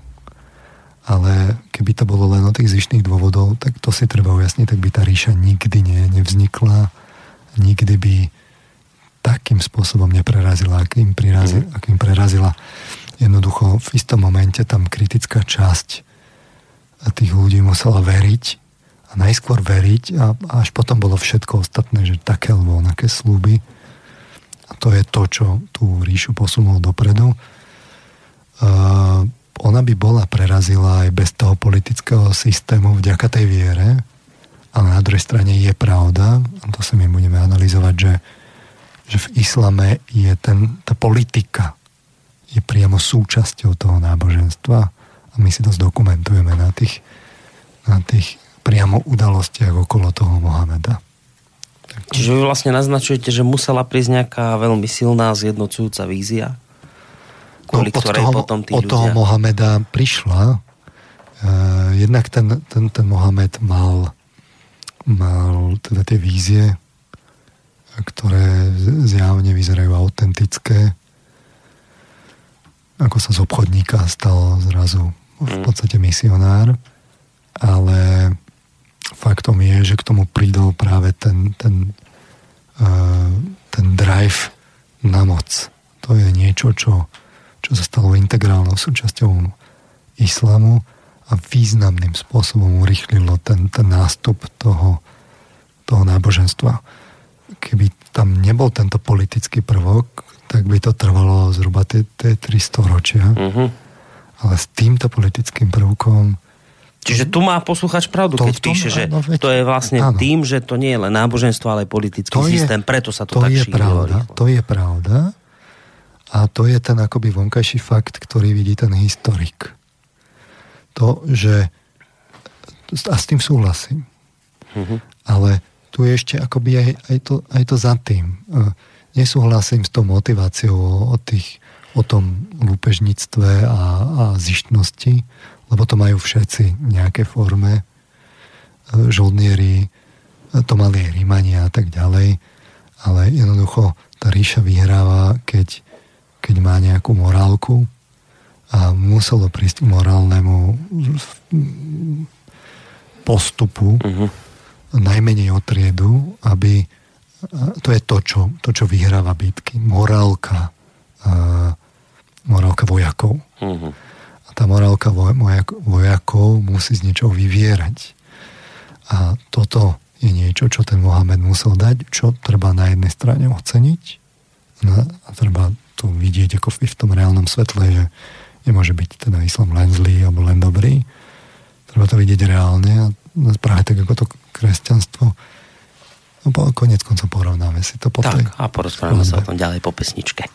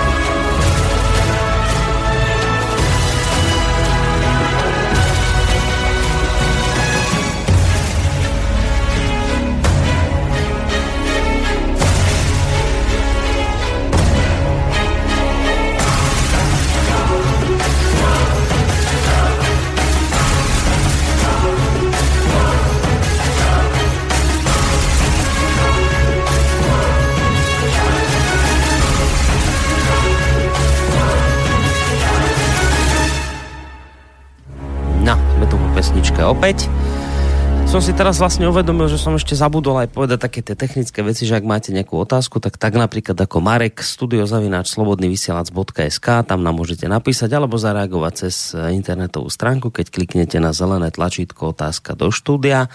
Dnes teda opäť riešime tú tému, ktorú, ako som už naznačil viackrát od októbra, ju tu máme na stole v rámci relácie o slobode v Slobodnom rádiu. Znie tá téma, že úloha Európy, zmysel histórie. Dnes je to už teda štvrtá časť, v rámci ktorej by sme sa mali viac porozprávať o islame versus kresťanstve. Možno aj o španielskej rekonkviste, ako som pozeral, a vôbec o páde Byzancia, prechodu do novoveku. Tak uvidíme, čo všetko z toho stihnete dnes Poďme povedať. na to. Tak poďme hneď na to ďalej. Takže no. uh, uh, ja budem no aj brať informácie aj z Wikipédie. Tá má tú výhodu, že nejakým spôsobom pri týchto kľúčových témach tá Wikipédia má nástroj, ako vyhodnocovať, že či tá kolaboratívna práca či je dostatočne precízna, uh-huh. citovanosť a tak ďalej, referencie na literatúru a tak ďalej jednak, že tá komunita sa na to musí nejako zhodnúť a keď sú tam nejaké kontroverzie, to ona vie, tak čiže je, tá, tá Wikipedia má nejaký taký mm-hmm. Dá sa o ňu oprieť skrátka ako ist, fakt. Za istých okolností, keď mhm. sú to nejaké také fakt priesečníky, že to nie je riedke niekde na, na periférii a tak ďalej, ale mm-hmm. že už sa tam dostatočný počet ľudí stretne a až sa to tak vytriby. Ale konec koncov e, s tým islamom tie veci, ktoré budem hovoriť, to sú fakt také vyslovenia extrakty, ale pre Európana je to dôležité si povedať. Čiže taká tá základná charakteristika uh, zvestoval teda uh, monoteistické učenie, zvestoval ho prorok Mohamed, uh, najskôr teda v rodnej Mekke, potom nútene odišiel do Mediny. Uh, tam to zosilnilo a, a dôležité je, že a, a, islám sa nestal teda iba takým tým náboženstvom alebo etickou normou ľudí, ktorí odmietali žiť v tých aktuálnych podmienkach, chceli žiť nejako inak, ale bol zároveň teda právnym kódexom, ktorý obsahoval čoraz presnejšiu a zložitejšiu predstavu o každodennom živote, medzi ľudských vzťahoch, trestnom práve, štátnom usporiadaní a vzťahu k nemoslimskému okoliu. Mm. Už v tej charakteristike je vidno dôležitú, dôležitý akcent islámu, že on hneď pri tom svojom vzniku už rovno riešil práve tie otázky práva, tých, tých nariadení, povinností, príkazov, postojov a to všetko uh, už rovno zakladateľom, mm. ktorý to, uh, ktorý to uh, nejakým spôsobom diktoval, vznikol z toho Korán. Uh, my si to ukážeme aj na iných veciach. Je 5 pilierov islamskej viery. Prvé prvý pilier je význanie viery to je aj spôsob, akým sa, akým môžete konvertovať teda na islam. Je to, je to v podstate vyznanie viery, konkrétne vyznávam, že nie je božstva okrem Boha a Mohamed je posol Boží. Toto je niečo, krátke vyznanie, ktoré ste v tejto chvíli konvertovali. ja ho popisujem, to vyznanie. E, keď sa teda neveriaci chce stať moslimom, musí to predniesť, túto šahádu e, pred, e, spravidla pred významným teda islamským činiteľom. Stačí niekedy aj teda v prítomnosti dvoch svetkov a zaobstarať úradný záznam. Dôležitá je samozrejme úprimnosť. No, čiže tá, tá centrálna centrálna dogma nespochybniteľná je, sa v hovorí teda, že je to monoteistické náboženstvo, že teda je, ten, ten, je tu teda Boh. A hneď v zápäti sa povie teda, že Mohamed je posol Boží. Čiže rovno sa tam do tej centrálnej dogmy vloží to centrálne, kľúčové, nespochybniteľné postavenie Mohameda ako najdôležitejšieho finálneho proroka, ktorého teda Boh poslal. Toto je mimoriadne dôležité, lebo to má, to má kľúčový dopad na celé ďalšie to náboženstvo. A vám aj povie, že, že čo sú tie aktuálne akoby veci, ktoré my tu na západe nechápeme, lebo to má jednak prudkú výhodu, keď máte takéhoto centrálneho proroka, dobre zdokumentované teda posolstvo, čo teda islam má, e, zadratujete to tam, je to nespochybniteľné, tak odpadajú také tie, tie kľúčové herezy priamo v, tom, v tej centre tej viery. To jednoducho už neprichádza do úvahy. Mm. Lebo ako môže niekto spochybniť teda Mohameda? No ne, ne, nemôže, lebo to je rovno v tej, v tej šaháde. Nie, že by teda tie, tie schizmy ani tam neboli, ale je to významne ťažšie, čiže rovno to drží tú celistvo toho náboženstva. Ale má to aj, to je výhoda na začiatku, ale má to aj nevýhodu, ako sa doba mení. Tak sa čo, čoraz, viac, čo? čoraz viac je tých oblastí, ktoré Mohamed jednoducho nemohol vedieť. Hej, hej. A ktoré zrazu sú potom akoby problém a, a zvlášť ak treba niečo opraviť, tak už sa to nedá.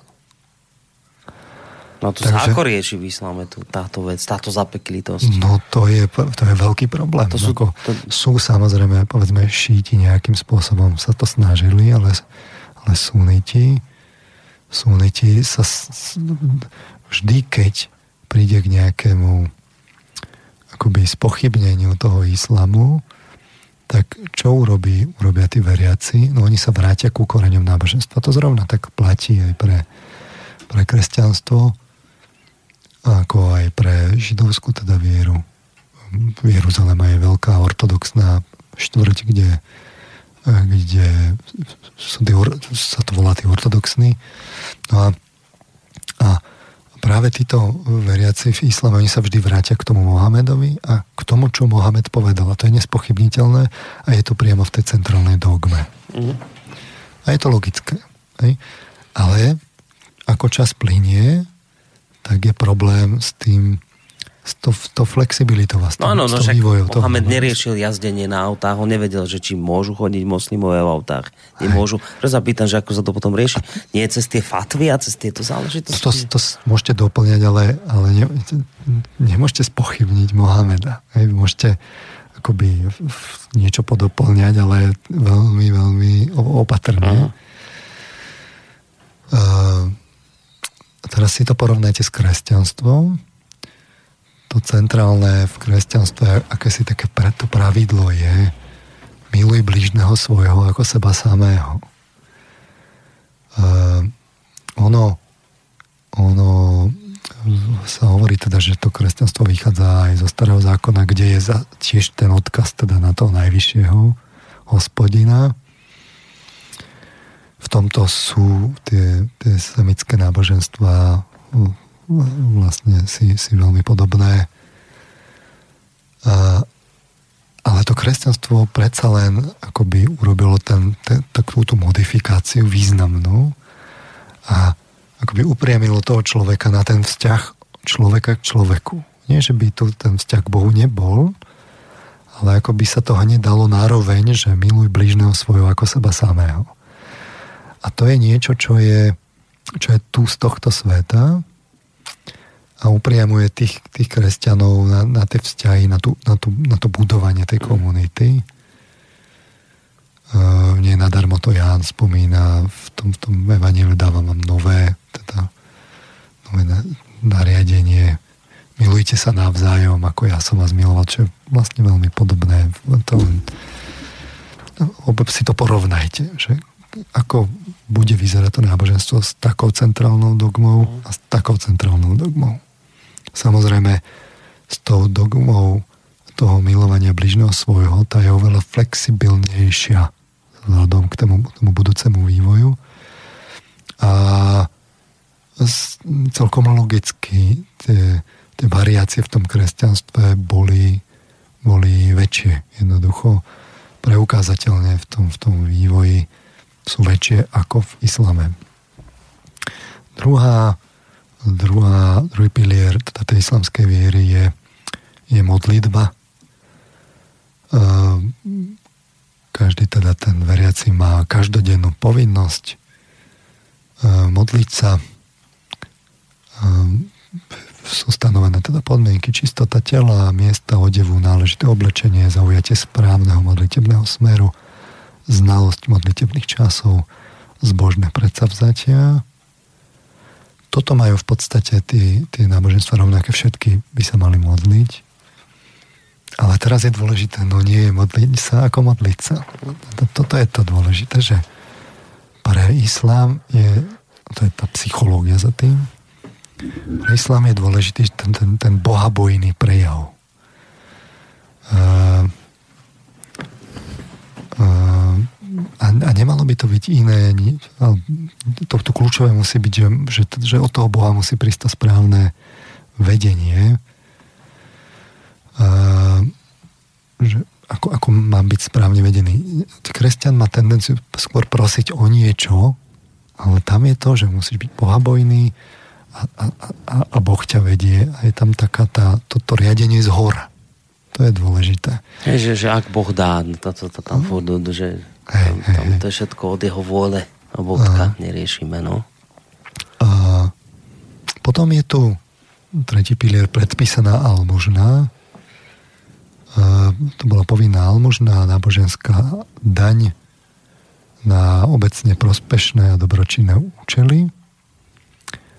Tá sa veľmi rýchle transformovala na daň chalifa, kalifátu, čiže centralizovanej štátnej moci. Si všimnite, si, si to všimnite hneď. No a v podstate sa z toho stala tá, tá inštitucionálna daň a strátil sa ten, splynulo to so štátnymi daňami, strátil sa ten charitatívny zmysel. Aj napriek tomu si tie široké vrstvy, vrstvy veria, veriacich moslimov teda uh, to berú ako, že to je vlastne tá, tá predpísaná almužna, že to, je, že to má ten náboženský rozmer.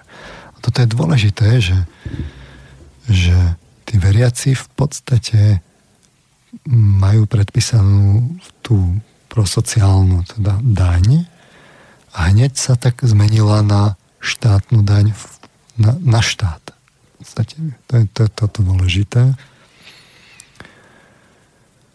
Potom štvrtý pilier je pôst v mesiaci, Ramadán. Tieto pôsty a akési také asketizmy, oni to náboženstvo eh, náboženstvo uživia a povedal by som, že sú veľmi dôležitou súčasťou sú namierené proti hedonizmu hmm. človek má niečo obetovať Bohu kedy si to, ešte sme si to roz, ro, teda hovorili o tej relácii o slobode uh, o slobode, o, o svetkoch moderne sme si hovorili, ako to ešte v starom zákone boli, keď sa obete, hej, obete zvierat. Tak e, tuto je to pôst. Hej. E, to, a toto majú, toto majú e, tiež všetci, ale teraz tiež je dôležité, ako sa teda majú tí veriaci počas toho pôstu správať. Majú sa správať bohabojne a konať dobro súčasťou teda Ramadánu sú aj nočné rodinné slávnosti, čiže tam dôraz na tú komunitu. No a potom posledný pilier z tých piatich veľkých je púť do Meky. Aspoň raz za život teda vykonať púť, smerovať k tým koreňom. No, čiže vidíte to, že že je to akoby, ten veriaci je postavený do tej bohabojnej pozície smerom k Bohu. Uh-huh. Veľmi silné. On, sa, on prosí o správne vedenie, čiže je vedený, ako keby je tam psychologicky by sme to povedali, že to, to ohnisko kontroly je vychýlené smerom k tomu duchovnému svetu. Čiže také trošku zbavovanie sa zodpovednosti? Na jednej strane je nevýhoda zbavovanie sa zodpovednosti, na druhej strane je výhoda ľahšia obeď smerom k niečomu vyššiemu. Uh-huh. To je zase silná stránka islamu. A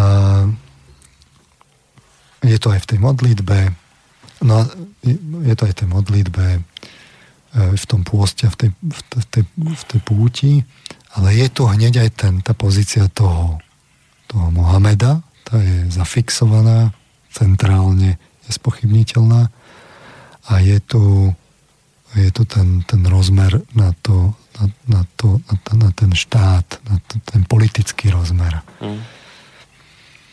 Uh, takže sa nám to, sa nám, sa nám to črtá. Dôležitým pilierom samozrejme sú sveté texty pre veriaceho. V tomto prípade, v tomto prípade je to Korán. Ten je, bol teda, nebol síce diktovaný, ale bol Mohamedovi zjavený prostredníctvom teda aniela Gabriela.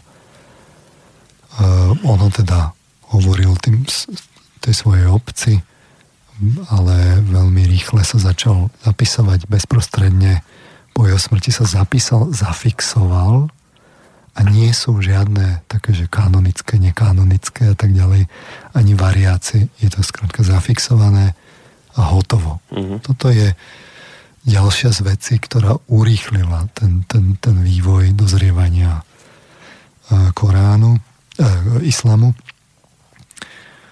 Všimnite si, že čo ešte také okaté na tom na Koráne je, že že je tam veľké množstvo teda už tých, tých, tých príkazov a nariadení, že čo by teda veriaci mal a čo nie. To je jedna vec. Druhá vec je tým, že je tam ten Mohamed a je tam jeho život a čo robil, tak je to také prototypové. Uh, on je taký, taký, taký prototyp a, a z jeho života a vlastne vyplývajú ďalšie také tie nariadenia. Korán je pomerne rozsiahly. Uh, má takú, takú špeciálnu jazykovú úpravu, je taký v istom zmysle výnimočný. A toto je, toto je tiež mimoriadne dôležité, že sú tam rovno tie príkazy a nariadenia a tak mhm. ďalej. A tie, to, to, to takisto veľmi urýchlilo ten, ten, ten vývoj, ale zároveň to zväzuje toho veriaceho, lebo je to priamo v tom svetom texte. Všimnite si, že v novej zmluve nie, ako u kresťanstva nie je nejaké veľké množstvo nariadení, čo by teda veriaci robiť mal, s výnimkou tých duševných. A keď sú teda nejaké, čo, čo je tam obsahom, tak sú v prostredníctvom podobenstiev. Mm. Čiže nie sú hovorené uh, rigidne. Hej, že toto musíš. Toto musíš a toto musíš. Mm. A sú hovorené podobenstvami, ktoré majú v princípe aj viacznačné interpretácie, sú voľné, nie sú tak úderné a tak ďalej. Čiže to oveľa flexibilnejšie, oveľa viacej to pôsobí na citovú zložku, ktorú má, ktorú má u toho kresťana vyvolať, práve tú etickú citovú zložku. V tom Koráne je veľký akcent aj na tú vôľovú zložku. Treba robiť toto, treba robiť toto čo samozrejme e, urýchli tú agilitu tých veriacich. To je výhoda toho. To je no. zrovna tak výhoda ako nevýhoda. Výhoda je to v tom, že ten veriaci je zrazu akčnejší. Nevýhoda je, že tie, ak je to priamo povedané a nalinkované, tak sa to veľmi ťažko zase nejakým spôsobom mení.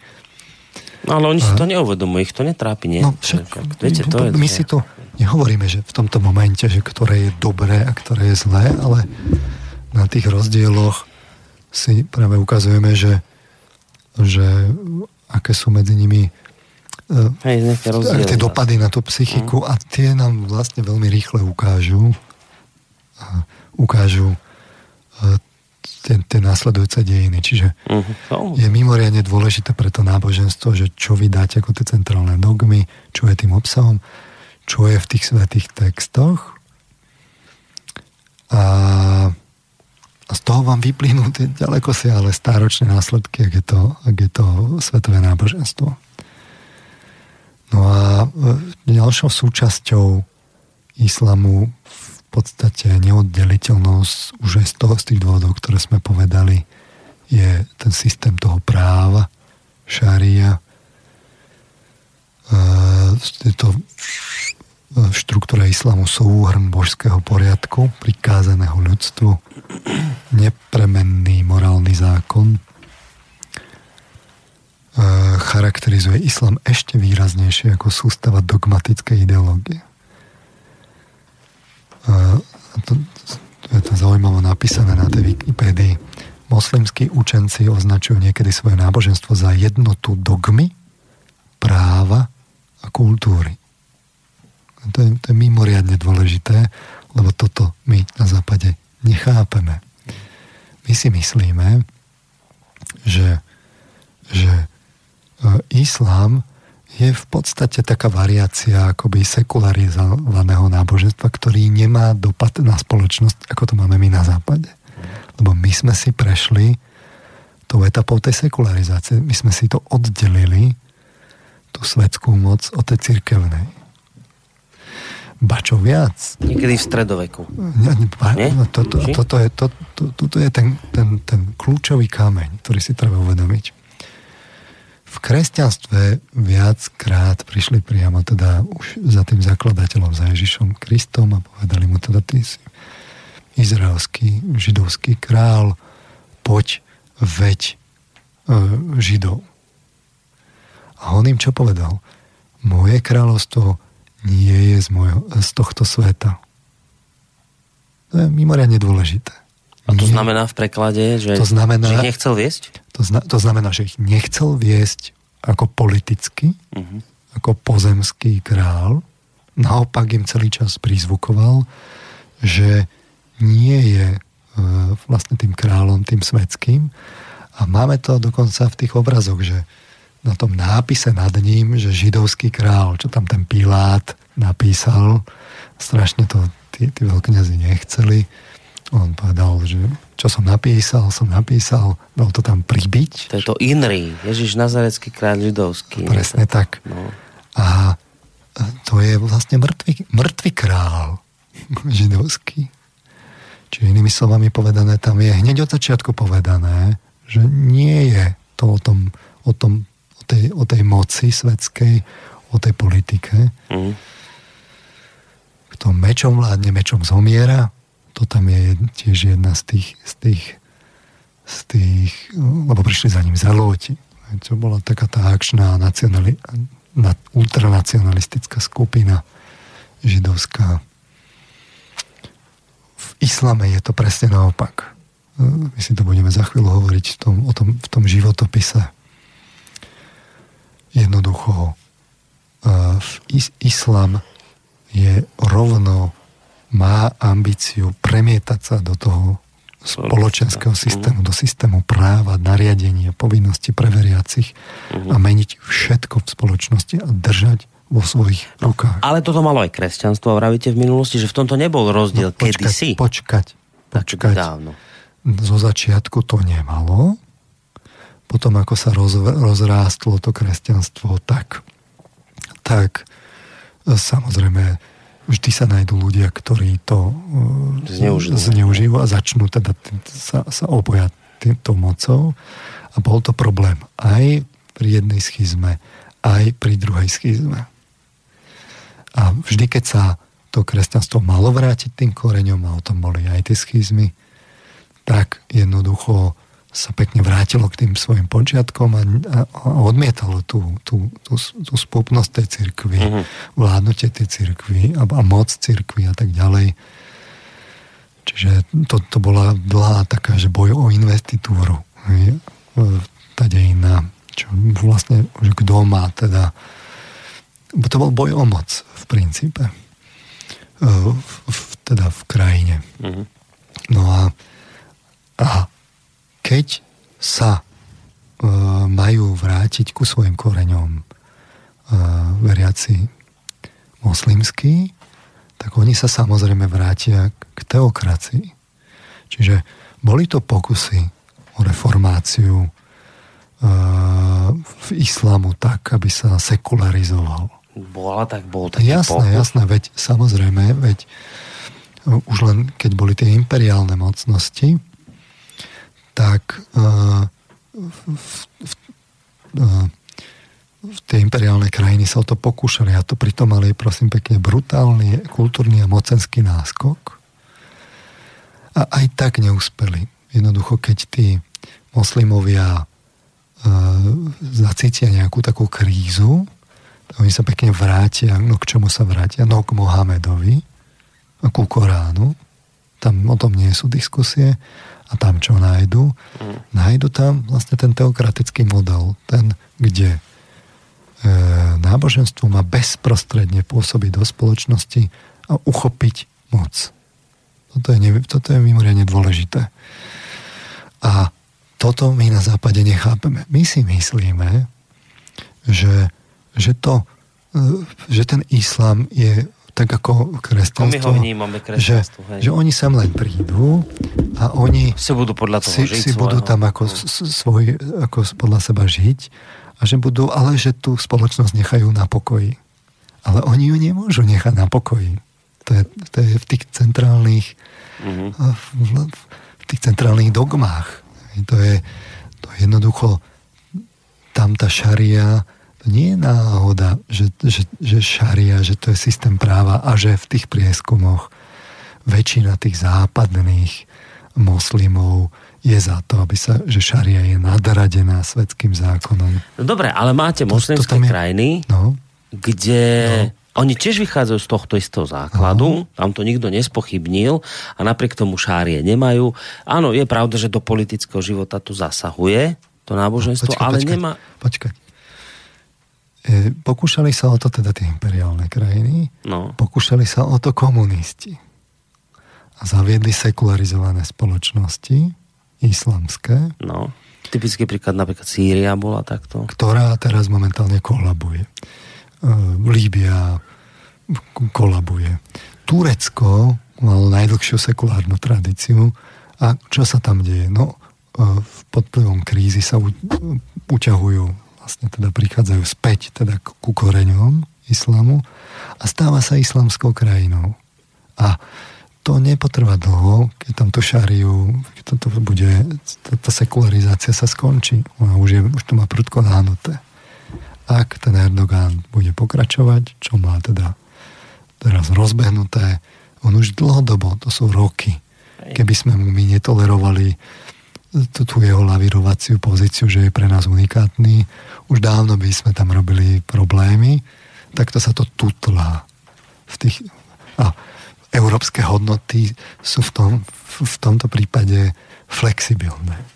No, ale je to, je, je to tam vo vnútri. A teraz, je to dobré, alebo je to zlé? No, má to dopady na, ten, na to náboženstvo v tom, v, tom, v tom ďalšom vývoji. Keď to náboženstvo má takúto mocenskú ambíciu vstúpiť autokraticky do spoločnosti, mm. rovno to má v tých náboženských textoch, čo tí veriaci majú, čo nemajú a tak ďalej. A má tam rovno ten prototyp toho kľúčového proroka, ktorý je nespochybniteľný, potom to významne urýchli nástup toho náboženstva, ten mocenský, to náboženstvo naozaj nepôjde potom 350 mm-hmm. rokov. Čiže to je vysvetlenie pôjde, toho... Pôjde významne rýchlejšie. Toho radového príbudenia. No, my si to povieme mm-hmm. po skladbe uh, ešte akoby na tých, na tých, uh, na tých udalostiach toho formovania okolo Mohameda z tých životopisov. Takže uh, dajme si skladbu. Dobre. No, Dobre, dajme, len pozerám, trošku natiahneme čas. Natiahneme, Dobre, natiahneme. lebo máme už za 9 minút pol, tak ešte budeme pokračovať. Dobre, tak skladba. Sme sa zakecali na začiatku. Nevadí.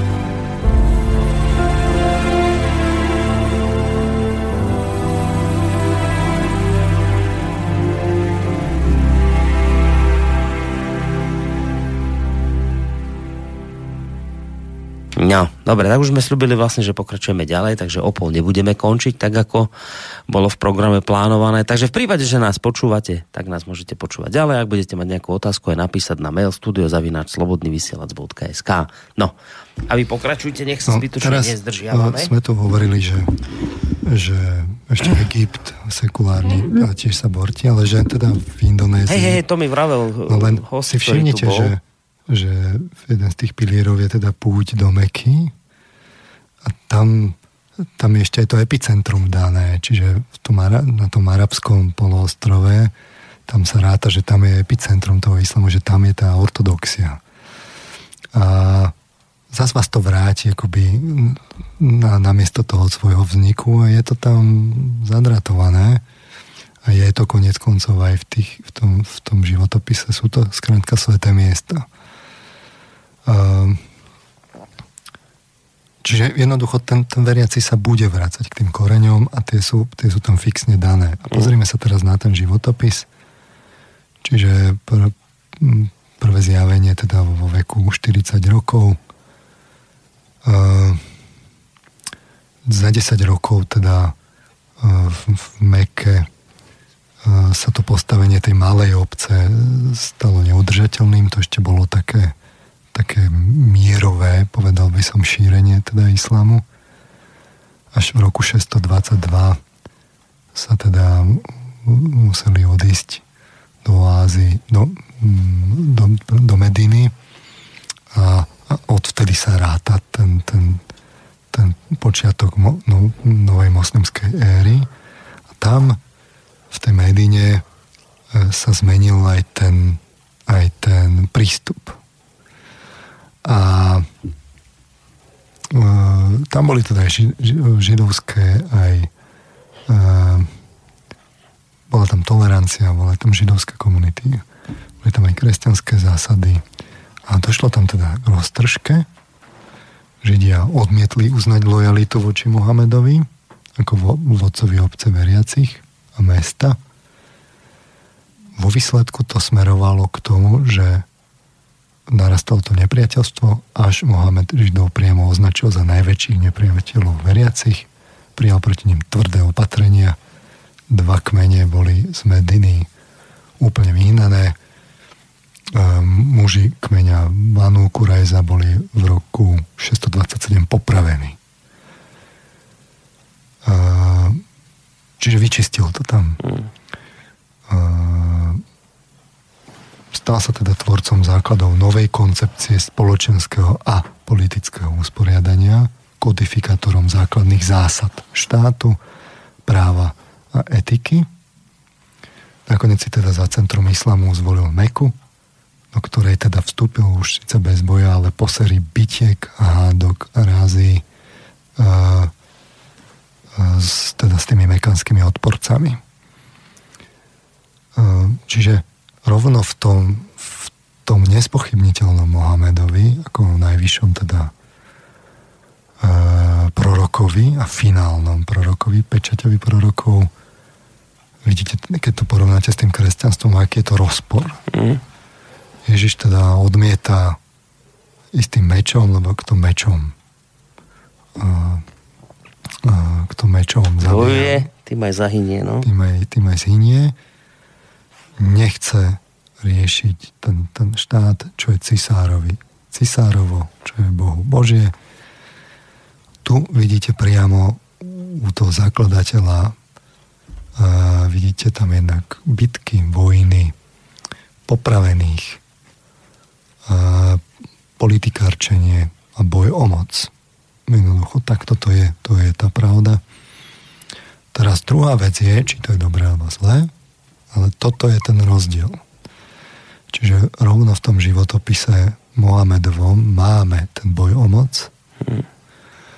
A ten po jeho smrti, náhlej smrti, kde nečakane zomiera v roku 632 v dome svojej manželky Ajši e, ako vodca obce, ktorá už kontrolovala celú strednú Arábiu, tam zomiera náhle. No ale príbeh pokračuje, lebo je to už priamo v tých ten, ten akcent na tú spoločnosť je priamo v tých, tých základoch toho učenia. Takže takže tam nasleduje tá expanzia.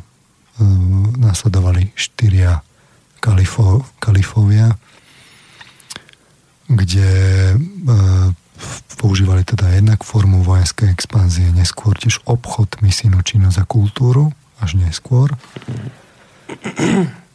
Má tá, dôležité na tom bolo, že tam bola jednoduchosť vierovky a prehľadnosť tých právno-etických princípov. V podstate e, ten, ten, ten nástup bol teda raketový, ako som hovoril na začiatku.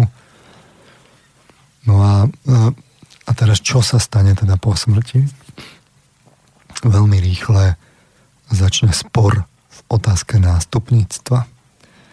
Ešte tí najbližší spolu pracovníci alebo kolegovia toho Mohameda mm-hmm. sa pohádajú v boji o moc. Hm. Čiže uh, tam vznikne ten, ten, tá, tá základná schizma. To je to šítsko-sunické. Uh, kde Súna hovorí teda, mm. že, že teda tí kalifovia majú byť ako uh, vedcov uh, mali byť volení, že tam nie je nevyhnutné to, aby boli priamými potomkami Mohameda v rodovej línii jeho zaťa Aliho a jeho manželky Fatimy, tak ako to verí Šíja. A e,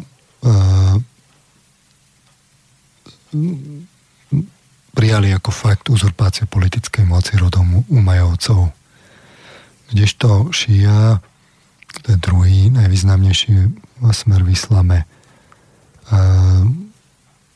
negatívne vnímali teda tí, tí hlavne teda Ali, vzostup členov umajovského rodu a ozývali sa hlasy volajúce po náprave uplatnení práv členov prorokovej rodiny. A v podstate už ten tretí kalif bol zavraždený, Utman. A prečo? No lebo prišiel boj o moc. Mm. Hej, celkom celkom to vlastne z toho vyplýva. E, čo zásadne teda otriaslo, rozdelilo to, tých, to práve tú súnu a šíju. Dodnes tento rozdelenie máme a to je v podstate jediná veľká schýzma. Ešte je tam taká malá akoby časť, ale e, to nie je dôležité. 90% sú suniti, 10% sú šíti. Ten Abu Bakr, prvý kalif, bol e, jedným z prvých prívržencov proroka a otcom jeho manželky Ajše. Umar prvý, druhý kalif, bol priateľom proroka. Utmán e, bol manžel Mohamedovej céry, bol jeho príbuzným a blízkym priateľom. No a potom bol tam ten Ali, čo bol jeho bratranec ten Utman bol teda zabitý e, a došlo teda k tomu rozkolu. E, Ali čelil teda trom nepriateľom vo vnútri rodu. E, jedna bola teda proroková manželka Ajša, tam dokonca bola bitka, takzvaná bitka Tiau, kde teda ten, ten Ali teda vyhral, nejako si upevnil tú moc, ale hneď v zápetí je jeden ten, ten z tých, tých umajovcov Muavia, tak ten miestodržiteľ Sýrie, oni medzi časom trochu zosilnili, tak ten odmietol akceptovať v podstate rodinného príslušníka Mohameda. Zastal, nastal boj o moc bola z toho, bola z toho teda ďalšia bitka.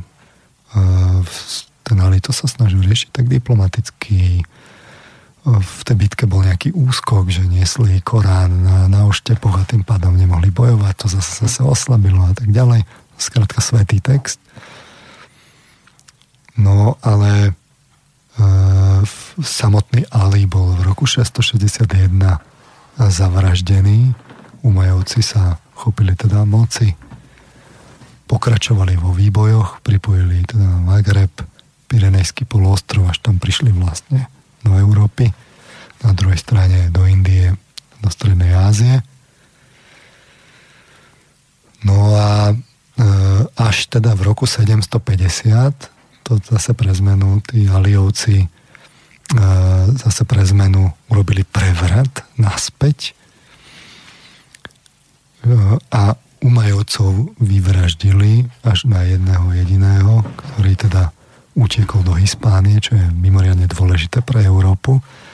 Vznikol Kordobský emirát a neskôr, neskôr kalifát. Čiže tá časť sa odčlenila. Mm-hmm. Hej? A, a, a toto je veľmi dôležité, že pre tú Európu, že tam nastal akoby rozkol a tí, tí Abasovci teda prenesli sídlo do Bagdadu, urobili z neho teda najväčšie teda mesto sveta, najväčší územný a kultúrny rozmach, to bolo za Haruna al-Rashida. A po ňom sa začala teda rozpadať tá ríša. Abasovci si ešte teda podržali to jadro až do roku 1258, ale už v roku 945 sa fakticky podriadili dynastii Bujovcov a neskôr v polovici 11. storočia túto dynastiu zvrhli sa oldžudskí Turci, ktorí vlastne prišli. No a čiže keď sa pozrieme na tie životopisy, tak nás to neprekvapí v tom, v tom že ten, ten Mohamed mal tú ambíciu z toho náboženstva vstupovať do tej spoločnosti, riadiť ju. Mm. Aj tí nasledovníci mali tú ambíciu, pokračovali v tom celkom logicky. Vznikol z toho bojomoc, vzniklo, vzniklo z toho krvi prelievanie a toto máme hneď v tom, v tom okruhu najbližších spolupracovníkov a e, teda proroka. A keď sa pozrieme na ten ďalší vývoj vlastne toho islamu, tak uh, pochopíme teda niekoľko vecí. Jedna je teda, že prečo je tam tá šária taká, taká dôležitá, prečo sa moslimovia nevzdajú toho teokratického modelu v tom jadre, v, v tom jadre tých sunitov jednoducho ako náhle sa vrátia k tomu tomu jadru toho náboženstva, tak ako je v tých centrálnych dogmách a tých textoch, tak to tam nutne musí byť. A my musíme pochopiť tu na západe, že ako to v praxi vyzerá. Jednoducho, ten moslim, on, on, to, to nie je pre ňo otázka. On keď vidí, že niekto aj úplne cudzí, veriaci, neveriaci, robí niečo, čo robiť nemá, tak on ho nemôže nechať na pokoji. On musí zasiahnuť. A to, že on bude aktívny, on je k tomu vlastne púdený tým práve Koránom a tými, tými nariadeniami. Rozhodne to nebude tak, ako to máme my. Že my, teda, my si tu doma veríme, ale v podstate vonku sa môže diať čokoľvek. No to je, ten, to, to, to základné nedorozumenie. Tí moslimovia toto nechápu na nás, že ako môžeme byť taký... Vážny vo viere, no taký, to, tak, tak to berú, že však... Ako v podstate prázdny, že hmm. prečo to tolerujeme? A my zase nechápeme, že ako oni môžu byť takí aktívni v tej, v tej viere. Hej? Hmm. A teda vysvetľuje to mnohé z toho, čo teraz okolo seba vidíme. Hej? Je to priamo tam v tých, v tých textoch to, čo, to, čo si zoberiete, čo ten extrakt, čo, čo vidíte, tak vidíte, že to tam je všade. Preto ten nástup toho islamu mohol byť oveľa rýchlejší.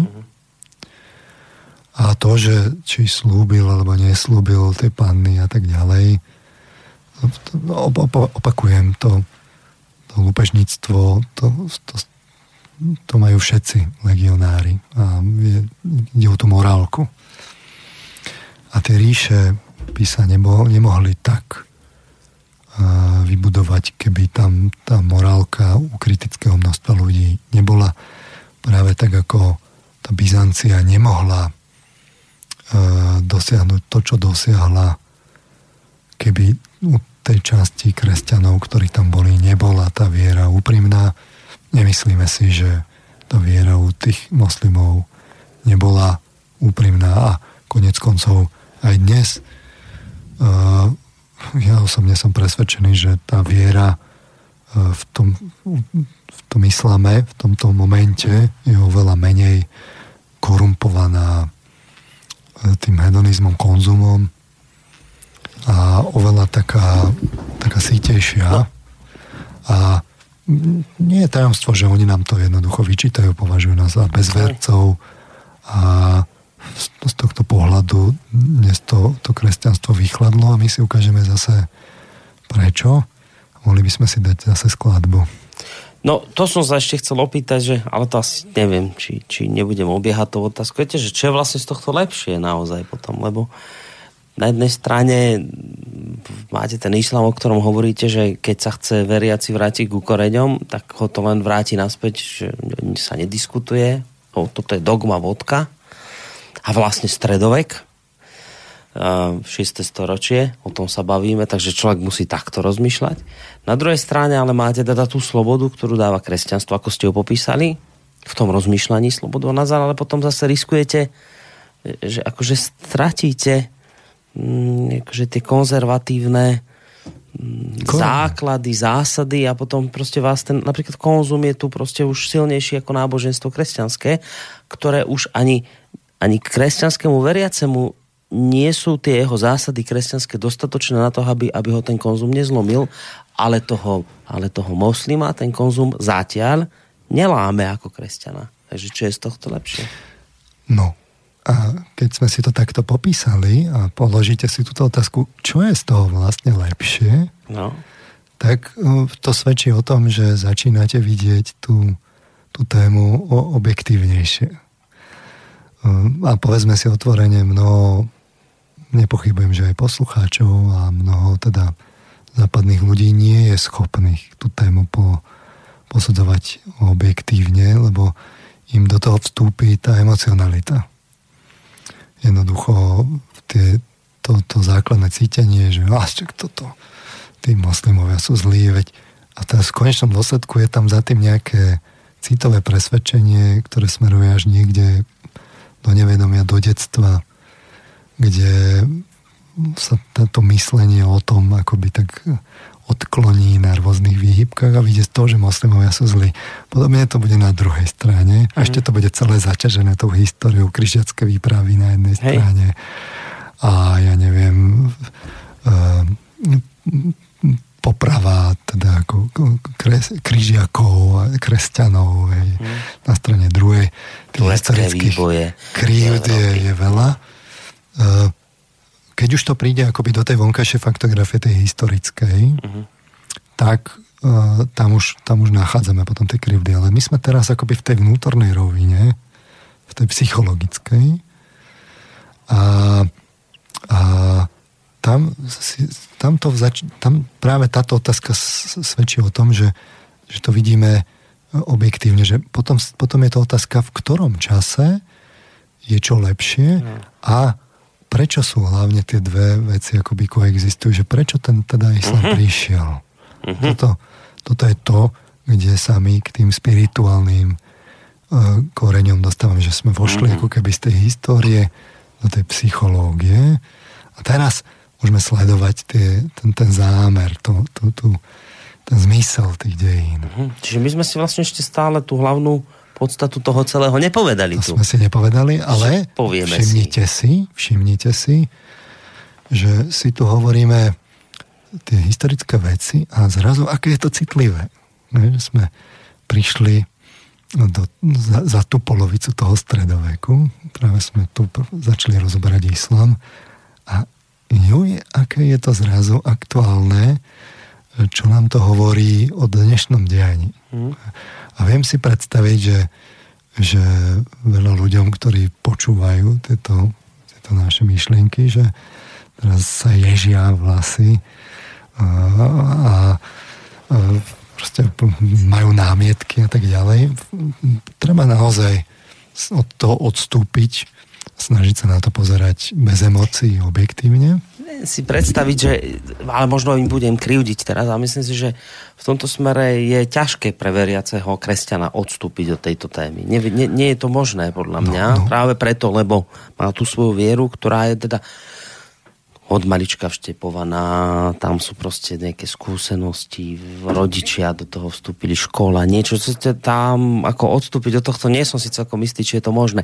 Skôr by som vedel v tejto chvíli vyžadovať, by som si vedel predstaviť, skôr vyžadovať odstup od, alebo vôbec by som si vedel predstaviť, že ho vedia urobiť skôr e, ľudia, ktorí seba označujú za ateistov, povedzme. Ty by s tým problém nemuseli mať, ty sa vedia na to pozerať v tejto chvíli tak, ako hovoriť. Tí sa zase nevedia pozerať na to, že, že, že vyznávajú iné náboženstvo. Oni si myslia, že oni sú tí objekty. Ako pre nich je samozrejme si, už aj debata o tomto celá zbytočná. Každý človek si myslí, že je, ako zrovna to jeho náboženstvo je objektívne Aj.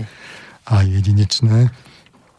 Ale položme si otázku, prečo sú to tie svetové náboženstva. Pre tých kresťanov som úmyselne položil tú otázku. Prečo islám prichádza o kresťanstve. A čo je dôležité je, že aj pre islám je e, Ježiš Kristus prorok a zrovna tak pre e, kresťanstvo je Mohamed prorok, lebo založil svetové náboženstvo. Pre kresťanové mo- mo- no, Mohamed no, prorok? No, áno, prísne vzáte založil svetové náboženstvo je to nejaký vyslanec od, od Boha. A prečo? Prečo sa, prečo to tu koexistuje? No keď, keď budeme len citovo ako upetí uh, na tú svoju vieru, no tak jednoducho ďalej nepostupíme. Áno, túto sa vyžaduje odstúpiť od seba sprvu akoby uh, to citové vlastne si uvedomiť, uprostiť sa od neho, niečo potom spoznať a potom sa k tomu svojmu citovému vrátiť a zistiť, že, že e, prečo ho mám tak, ako ho mám. Čiže vy sa vlastne vo výsledku nesprevne veríte vášmu náboženstvu, No to, že vlastne nad, týmto, nad týmto uvažujeme, ešte neznamená, že ho máme opustiť. Lebo teraz by, viete, mohol niekto, že šoky chytiť tu, že ale vy nás vlastne odhovárate od kresťanstva Aj, týmito reláciami. Hej, že, no tak, keď vy poviete, že no, musíme odstúpiť, musíme sa vzájomne pochopiť, tak potom niekto by to pochopil, že no, ale vy nám vlastne hovoríte, že naši farári, tuto kresťanské biskupovia a kardináli nám to nehovoria správne, keď nás vystrihajú pred moslimami, že, a veď sme s nimi stáročia bojovali, veď my máme s nimi veľmi zlú skúsenosť, veď e, teraz sa všetci naši predkovia, som bol dneska v Orave na Oravskom zámku, mám také presne akorát, že, že oni tam zvádzali boje a vy teraz vravíte, že my musíme odstúpiť a akože, nie, nie, to teraz, je niečo dobré. Teraz na tom, máme že... odstúpiť, aby sme niečo pochopili. To ešte neznamená, že máme opustiť to náboženstvo. No, to je to dôležité. A, ale zatiaľ tak, ako sme si to povedali, sme si ukázali, že teda kde sú aj tie silné aj slabé stránky islamu a v porovnaní s kresťanstvom, kde sme si to porovnávali, sme hneď videli aj tie rozdiely a mohli z inej strany zistiť, kde sú silné a slabé stránky kresťanstva pre zmenu a ešte to treba dozobrať do úvahy v tých jednotlivých uh, uh, jednotlivých variantoch. Čiže keď, keď máme ortodoxiu, alebo uh-huh. máme katolicizmus, alebo protestantizmus.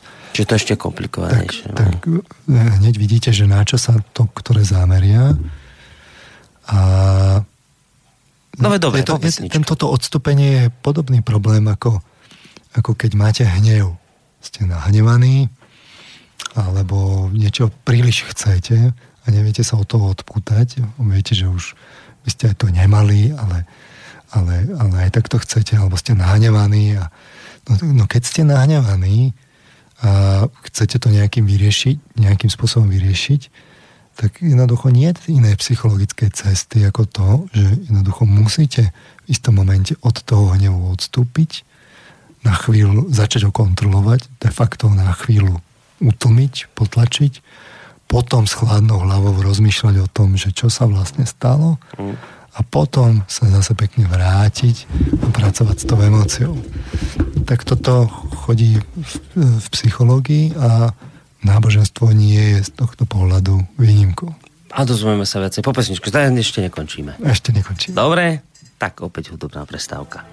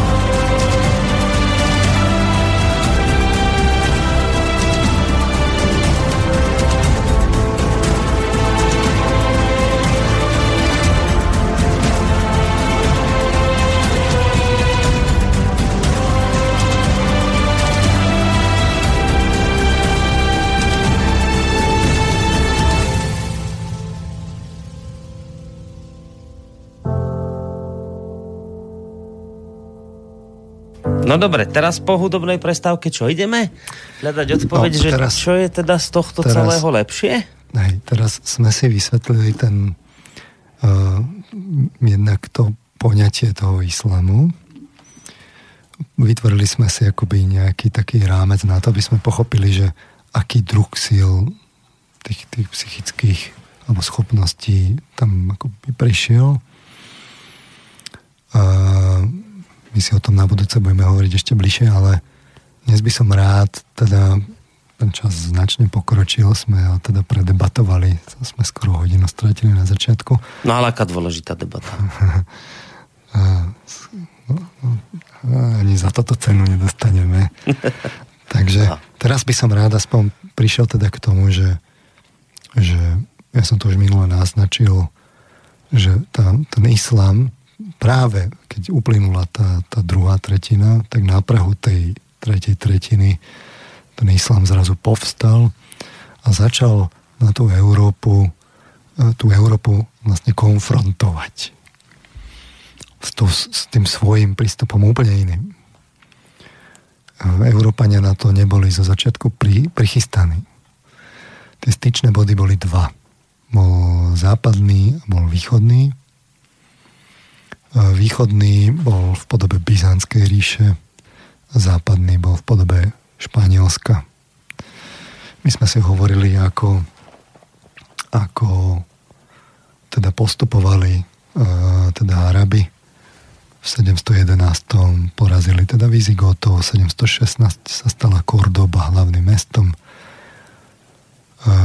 čiže vznikol Al-Andalus, čo je názov pre územie Pirenejského polostrova pod moslimským vládnutím. 722 už bolo obsadené skoro celé Španielsko. Prvýkrát ich úplne hore vôbec porazia v 722 a, a to ešte stále prenikajú teda v lúpežných výpravách do Francúzska. A to ešte naviac Kordobský emirát za španielských teda umajovcov v 9. storočí stáva vedúcou kultúrnou mocnosťou západnej Európy pokročilejší mm. ako tá Fránska ríša. Uh, no a teraz uh, o, niečo o tých príčinách toho rýchleho postupu sme si ukázali. Tam na tom západe ako tí Rímania skolabovali, Germáni ešte nemali to know-how a nemali ani tú vieru. Práve tá morálka rozhodovala ani tí vandali, ani tí vizigoti to jednoducho nevydržali. Prvý, kto, kde, kde narazili, boli práve tí kresťanskí Frankovia. A, takže a, tam sa zastavili v tom Španielsku. A v podstate za tých, e, to, to kresťanstvo malo náskok nejakých 600 rokov, ale vďaka tým atributom, ktoré sme si my hovorili, ten, ten islám tu, tu, to kresťanstvo v istom zmysle dobehol, ustanovil tú veľkú ríšu a naviac ten impuls bol ešte taký čistý, taký originálny. Som presvedčený, že tí, tí, tí, tí dobyvateľia, tí, tí prvotní, že tam tá viera veľmi rýchle sa stala taká ako úprimná. Sú o tom mnohé, mnohé vlastne doklady. Je tam, skrátka, bol tam nejaký etický, etický rozmer. Ja netvrdím, že komplexný etický, ale v niečom ten Mohamed jednoducho musel tých beduínov pozdvihnúť. A teraz všimnime si ešte, teda toto rozoberme trochu bližšie, že ako to, to náboženstvo vzniká, lebo to, to má nejakú genézu. A my by sme mali pochopiť akú, lebo toto je dôležité. My sme si to naznačovali minule v tej, v tej filozofii. Hovorili sme, že vo filozofii je takéto obdobie tej patristiky, kde sú tí starší otcovia cirkevní, ktorí položia teda základné tézy, vybudujú jednotu cirkvy. Končí sa to tým koncilom v 323 potom idú mladší otcovia, kde sa správ, spracováva tá jednotná kresťanská dogmatika a filozofia. Takto, keď si to zoberieme zase pre zmenu z filozofie, teraz sme ho akože preskočili z histórie do filozofie, tak to znie tak abstraktne, akoby nevieme tú logiku za tým, že čo sa tam v tom náboženstve deje. A zase do toho vstúpme tou psychológiou, v tej prvej fáze je vôbec akoby revízia tých textov a konsolidácia.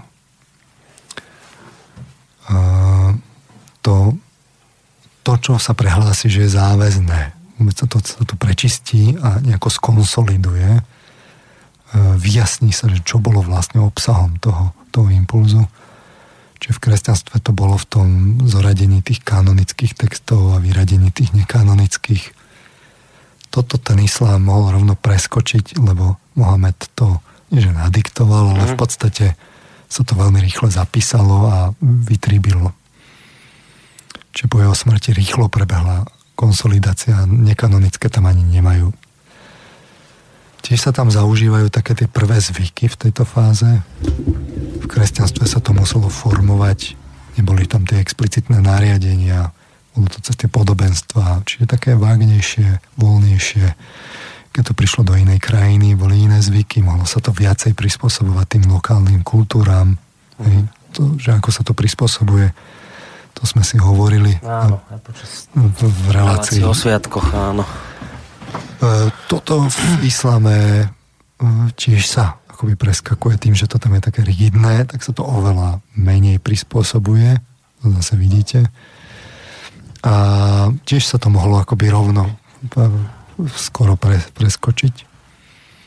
A naviac to mal islám rovno od Mohameda, čiže kvantum toho Koránu je práve o tých príkazoch a nariadeniach, respektíve o tom živote Mohameda.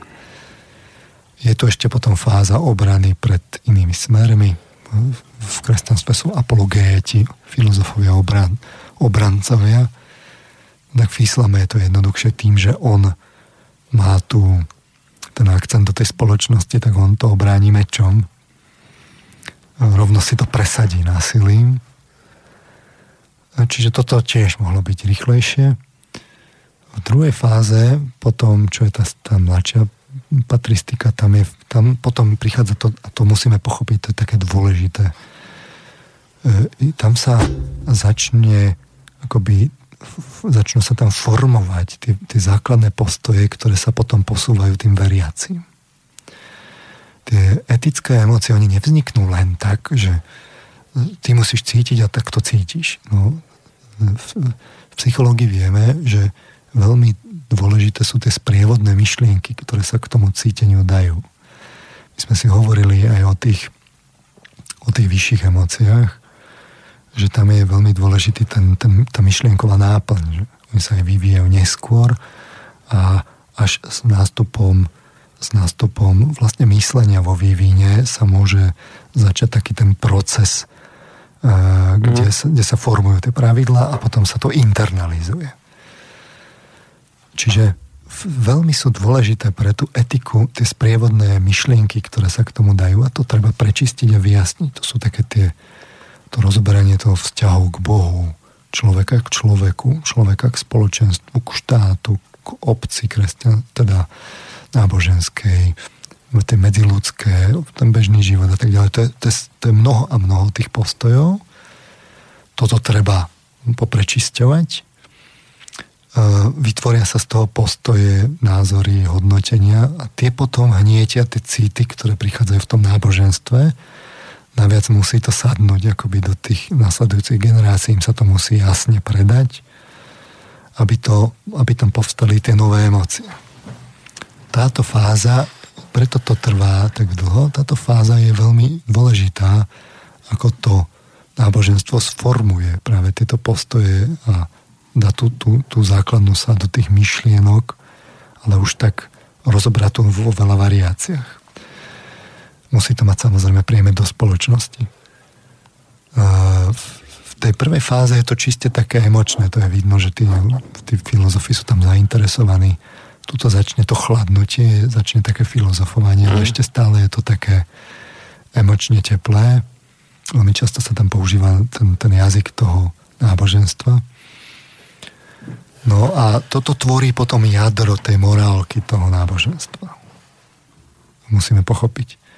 Tá sada tých postojov, ktorú treba vytvoriť, prečistiť, skonsolidovať, skonzistentniť a potom predať v tých tých postupoch a pravidlách tým veriacim tvorí jadro morálky. V kresťanstve to bolo predovšetkým zásluhou Augustína. V tom, v tom na konci toho 4. storočia, na začiatku 5. E,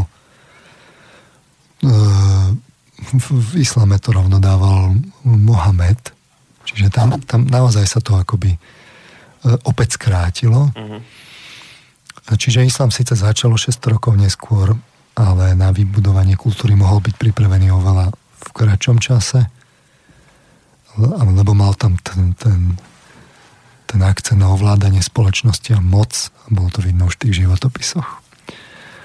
No a potom prichádza to obdobie, a toto je zaujímavé, to je tá synchronicita, ako to volá Emil Páleš, kde vám zasiahne, začne v rôznych kultúrach to isté. No tak uh, v Európe prišla potom scholastika, to je takoby ďalšia fáza na tú patristiku, kde, no poviem to za chvíľu, a uh, v, v, uh, v židovskej filozofii prišla vlastne židovská filozofia v tom čase a prišla arabská filozofia, všetky v rovnakom čase a všetky sa začnú zaoberať akoby tými istými témami a prichádzajú na tie isté, tie isté myšlienky. Mm-hmm. A začína filozofický súboj medzi islamom a kresťanstvom. Začína ten súboj, prebieha aj na východe, aj na západe. Na západe prebieha práve v tom Španielsku, kde tí moslimovia sú oveľa tolerantnejší v skutočnosti, než sú kresťania. Takže v, v tom Španielsku je tá atmosféra taká, že tam žijú spolu aj kresťanské komunity, aj židovské, aj moslimské. moslimské. Je to také laboratórium, mm-hmm. kde prebieha tá interakcia medzi kresťanstvom západným a západným islamom.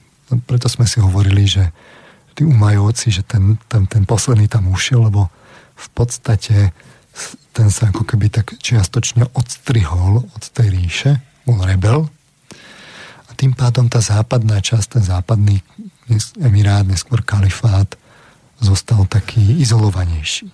Čo vytvorilo priaznevé podmienky preto, aby ten, to, to západné kresťanstvo malo v skutočnosti jednoduchšiu pozíciu. Na tom východe e, tí Abásovci zriadili to centrum v Bagdade. Na západe bolo to epicentrum filozofické v Kordóbe.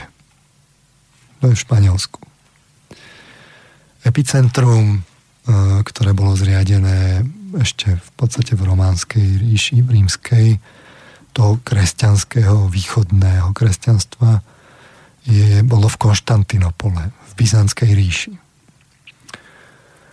A epicentrum, ktoré sa začalo formovať, čo sa týka vlastne tohto filozofického smeru, bolo z časti Taliansko, ale v podstate epicentrum sa, epicentrum sa stala Franská ríša s centrálnou pozíciou neskôr Paríž, Paríža a Parížskej univerzity. Zo začiatku to bolo ešte také difúzne, bolo to v kláštoroch. E, v podstate ten impuls prišiel s tou scholastikou a, a tým pádom prebiehal ten filozofický súboj. O čo tam ide? Zrazu sa akoby od toho kresťanstva prídete k čistej filozofii. Mm-hmm. Inými slovami povedané, je to konečne tá, tento obdobie, kedy sa môžete tak trochu akoby ustúpiť od tých citov mm-hmm. a začať sa venovať tej, tej filozofii, tomu, tomu myšlienkovému, tej myšlienkovej práci, je už dostatočne akoby emancipovaná od, od tých emócií, aby ste mohli na tom pracovať, ale ešte, ešte je prepojená s tým náboženstvom. To je skrátka scholastika, čo bola vlastne popularizácia toho kresťanstva, ako podať kresťanstvo e, bežným ľuďom, mm-hmm. scholastika. E, dôležitú úlohu hral Alcuin, e, ktorého, ktorý zohral toho, tú úlohu toho to je 735 až 840, bol to radca Karola Veľkého, zakladateľ a organizátor stredovekého školstva. V tej franskej ríši máme Eriugenu, to je 810 až 877 a súčasníkov máme v arabskej filozofii Al-Kindiho, to je 800 až 870, to bol prvý arabský filozof, bol ešte prenasledovaný. Alfarabi 870 až 950, turkicko-perský významný filozof, druhý učiteľ po Aristotelovi v arabskej filozofii, ovplyvnil väčšinu následujúcich arabských filozofov. A koľko? 100 rokov sa dožil? Či koľko ste na 850? 950? Zhruba je to od, od celé 9. storočie až do polovice 10. Toto no, je, toto je tá prvá časť ranej scholastiky kedy prebieha ten, ten súboj. E, ešte je to také, že, že tie, tie dve strany sú v pozícii toho, toho náboženstva a celkom prirodzene si vyberajú takú tú, tú mystickejšiu časť filozofovania a obidve sa už začínajú akoby prepracovať k tým myšlienkám, ktoré sú v, teda v antickej filozofii. Sa tam akoby objaví tá antická filozofia a sprvu sa objaví Platón, ktorý je taký mystickejší, viacej je taký náboženský. Čiže pozoruhodné je, že aj v jednej, aj v druhej ríši vlastne sa najskôr inšpiruje teda Platónom. Ale u Arabov príde ten, ten, ten, ten prvý vrchol v podobe Avicenu v takom prechodnom období od 980 až do 1037. Bol to Peržan, a úplne e, preniesol Aristotela do, do arabskej filozofie. Čiže Arabi majú náskok.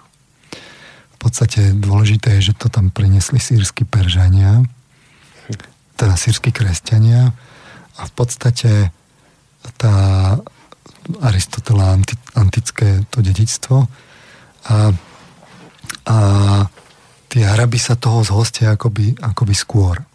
Ale tým, že začne tá konsolidácia tej, tej, tej filozofie a tá scholastika v Európe, tak uh, už zosilnie tá Európa v podobe toho vedenia toho štátu takým spôsobom, že sa to v konečnom dôsledku premietne do toho, že uh, Karol Veľký uh, si vydobie istú časť toho severného Španielska v podobe Baskicka, tam okolie Barcelony.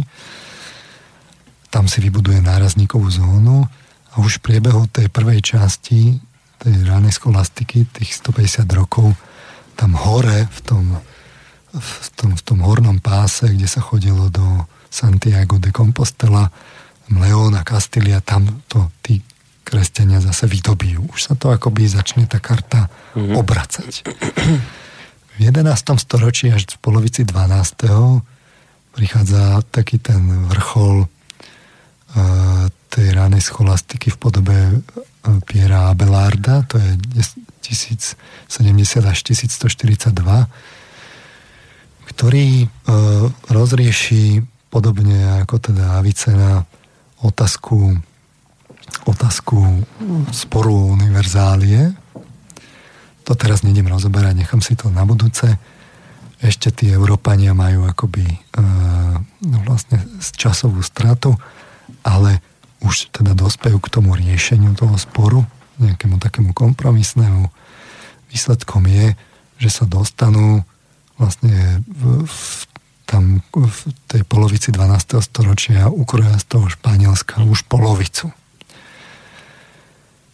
A potom prichádza vrchol v tej západnej arabskej filozofie v podobe Averroa, tej arabskej, ktorý žil v Kordobe Zomrel nakoniec vo vyhnanstve.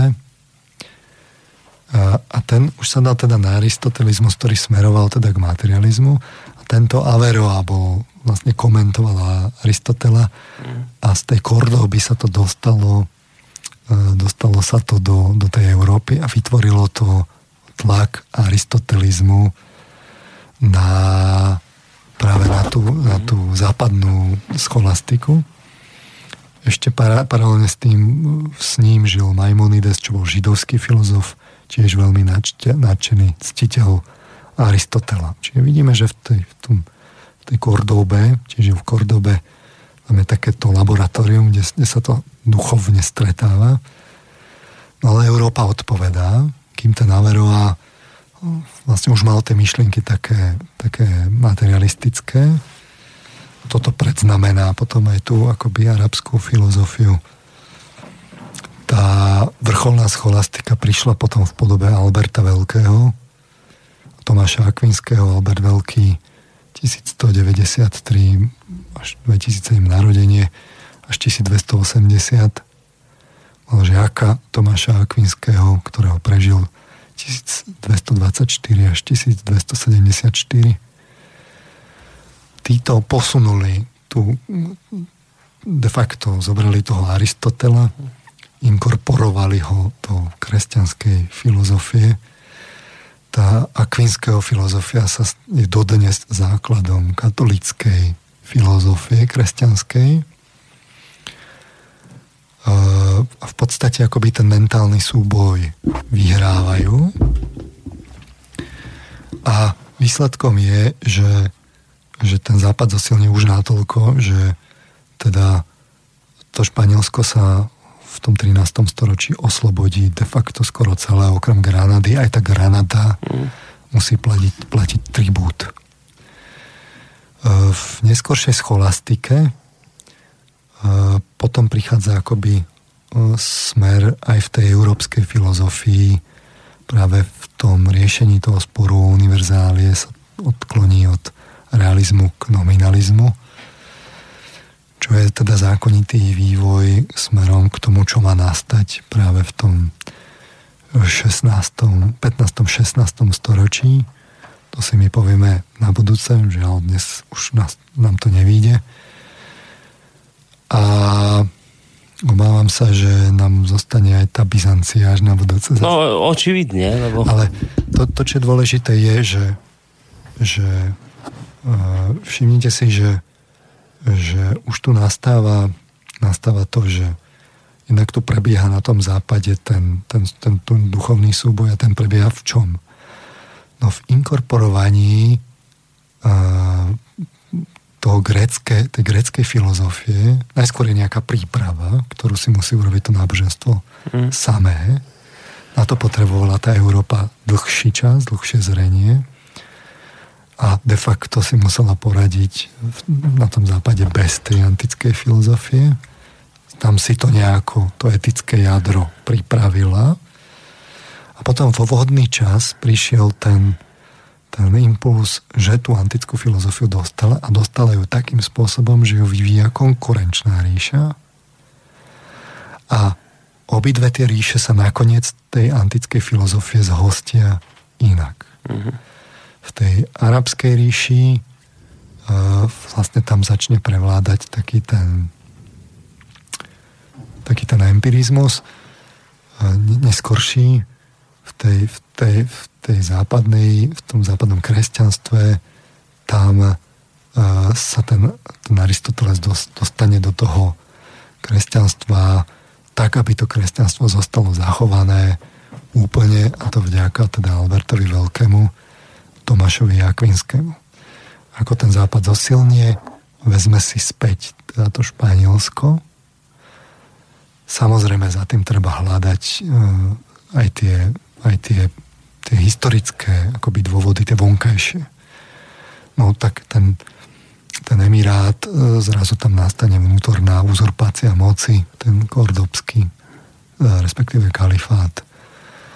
Ale v konečnom dôsledku ten zostane sám a tým Španielom e, prídu pomôcť práve dokonca križiacká výprava, ktorá im vlastne pomôže, aby, aby si to získali späť. Ale tá križiacká výprava môže prísť kvôli čomu? lebo tam prebehla nejaká vo vnútri konsolidácia tej ríše a tá mohla prebehnúť kvôli čomu? Lebo tam v konečnom dôsledku, dôsledku fungovala vzdelanosť, systém školstva a ten prebehol ako? No ten prebehol zásluhou práve tých, tých filozofov, scholastikov, ktorí boli ešte v tom momente uh, vlastne cirkevnými hodnostármi. Čiže tam prišiel ten Alcuin Eliugen a tak ďalej. Až nakoniec ten Tomáš Akvinsky, kde to vlastne vyvrcholí. A, a toto, to, toto, toto je akoby ten obraz, ktorý, kde už sa prepracovávame k tomu duchovnému a zároveň sa prepracovávame k jednému veľmi dôležitému následku, ktorý máme až do dnes. Prečo tá spirituálna veda E, sa v konečnom dôsledku oslabila a nastúpil, nastúpil, nastúpila tá empirická veda. Mm-hmm. Jeden z tých dôsledkov je aj ten, tento pričinenie tých, tých Arabov a ten Averroes. Totiž to e, na, to, na tú scholastiku v neskoršiu nadviaže vlastne baroková filozofia. A práve z toho Španielska e, príde e, židovský filozof Spinoza. To je známe meno. Spinoza. Tu Spinoza. Tu už som sa príde do Holandska. V podstate aj vplyvom tých, tých neskorších scholastikov, ktorí sa pripo, ako príklonia k tomu nominalizmu, teda aj k nominalizmu. Uh, aj vplyvom uh, vlastne toho spinózu začne vo veľkom silnieť tá, tá empirická veda. Hmm. V Nemecku je barokový filozof Leibniz a tam sa ten nemecký, v tom nemeckom elemente oveľa intenzívnejšie rozvíja idealistická filozofia. U toho Leibnica je to zretelné. Leibniz je otcom neskôršej nemeckej filozofie je to hlavne jeho zásluha, že dosiahla to miesto, ktoré dosiahla a tam sa potom začnú akoby tie, tie, tie nitky e, spirituálno, filozoficko-duchovné vlastne rozchádzať. Jeden ten smer smeruje smerom do Británie, druhý smer smeruje smerom do Nemecka a, a ten, ten kľúčový tok sa deje vlastne cez to Španielsko. Tak toto prichádza do tej Európy. A to musíte vidieť, ak chcete vidieť ten zmysel tých dejín. No, to je iné komplikované, toto strašne. Sa toto všetko dá aj obsiahnuť, tak no, vec vidíte, že to je, to je ťažké, to kopa faktografie. Nie, a hlavne veci súvisia také spolu, ktoré by ste vôbec neočakávali, že bude to mať nejaký vzájomný súvis. to, toto je na tomto, že, že máte pocit, Viacero vedných oborov musíte... A ešte tohto to presne. Či... Ale za tým všetkým je v konečnom dôsledku niekde to ľudské vedomie, kde tá psychológia musí priniesť tie plody. Uh, ja sa snažím toto vlastne skúmať. V podstate toto je obsahom tých kurzov, naučiť ľudí tú schopnosť uh, aby to mohli teda vidieť. Začínam v tých, v tých, tých pozorovaniach, že kde teda rôzne druhy toho duchovného vnímania, kde sú, kde ich treba hľadať podľa tých jednotlivých psychických procesov. Mm-hmm. Je taký ten prvý kurz, ten druhý je potom to hľadanie toho, toho individuálneho zmyslu, kde na druhej strane sú ale komplikácie v podobe takých tých tých, tých tieňov v tej psychike, takých tých blokov, ktoré tam máme z detstva počas toho života. Čiže najskôr sa treba tým povenovať. To je už taká psychologická práca. V trojke je potom to, to, tá práca s tým individuálnym zmyslom a rozvoj práve tieto, toho spirituálneho vnímania v rôznych schopnostiach, tak aby to ten človek pochopil, kde to má hľadať, s nejakou takouto konzultačnou pomocou. No a potom výsledkom sú takéto relácie, ktoré chápem, že nie sú vlastne pre každého. No nie je to úplne najjednoduchšie. Nemá každý tú trpezlivosť, ale smerujem naozaj k tomu, že akoby ukázať tú spiritualitu, to náboženstvo a ten zmysel tých dejín pre moderného človeka, ktorý chce tomu rozumieť, chce použiť svoj intelekt nechce len veriť. A myslím si, že toto je tá úloha tej súčasnosti, aby ten intelekt urobil tú nápravu a spätne pomohol tej emocionalite a zase sa tie dve sily spojili, aby v konečnom dôsledku sa nejakým spôsobom urobila, zjednala náprava tá, kde v tom stredoveku sa na chvíľu tieto sily rozdelili. A nie je náhoda, že my dnes sme opäť vystavený akoby vplyvom toho islamu, lebo on má celkom konkrétnu úlohu v tých dejinách, uh-huh. akým spôsobom má vpl- akoby no. niesť tie kultúrne impulzy, aby hnietil ten vývoj smerom ďalej. Uh-huh. Čiže, tak sa mi to aj javí nejako presne, že toto my keď hovoríte. si na budúce povieme o tej Byzancii, to už, už to naozaj, už nám len tá zostáva a už tam prídu aj tí Slovania, tak ten obrázok toho islamu, ako on pôsobil a kde bol ten, ten vplyv, ten bude taký oveľa zretelnejší. Mm. Uh, dobre. Teraz netvrdím, že hneď každý mal všetko z tohto, čo ste tu teraz hovorili, pochopiť, ale tak máme archív, dá sa to vypočuť aj najviackrát, môžu sa k tomu vrátiť. Nakoniec môžu navštívať aj kurz váš, o ktorom ste teraz hovorili. Už to beží, či ešte to nebeží? Beží to teraz najbližšie bude Hej? v polovici mája. To no, taký ten tam úvodný... predpokladám, že je viacej času sa venovať a do, do, do väčšej hĺbky týmto veciam ako, ako v relácii. Tam môžem aj veci povedať, ktoré to povedať nemôžem. Stále nemôžete ešte?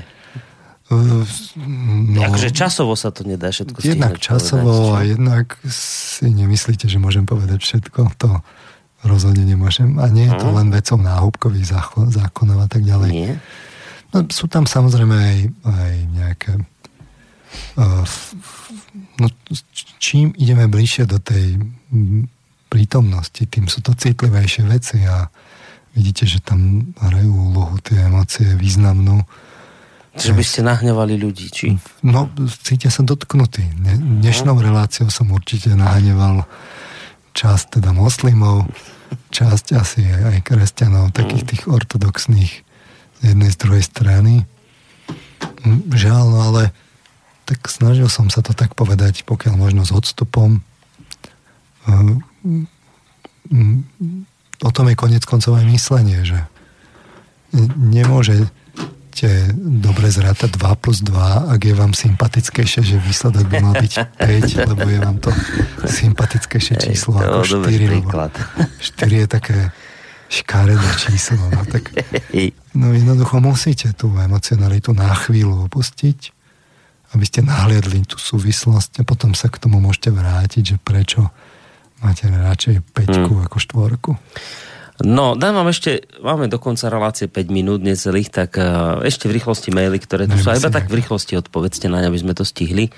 Píše Stano, uh, nie je to o tom, že Európa už vieru v antropomorfného stratila a je to už len v nejakej tradicionalistickej podobe. Sám Vatikán priznáva obrovský odliv veriacich a skôr idú do popredia už nové trendy, ktoré reprezentujú, reprezentuje už zdroj, lebo kvantová fyzika Boha, teda zdroj po vedeckej, už dokázala.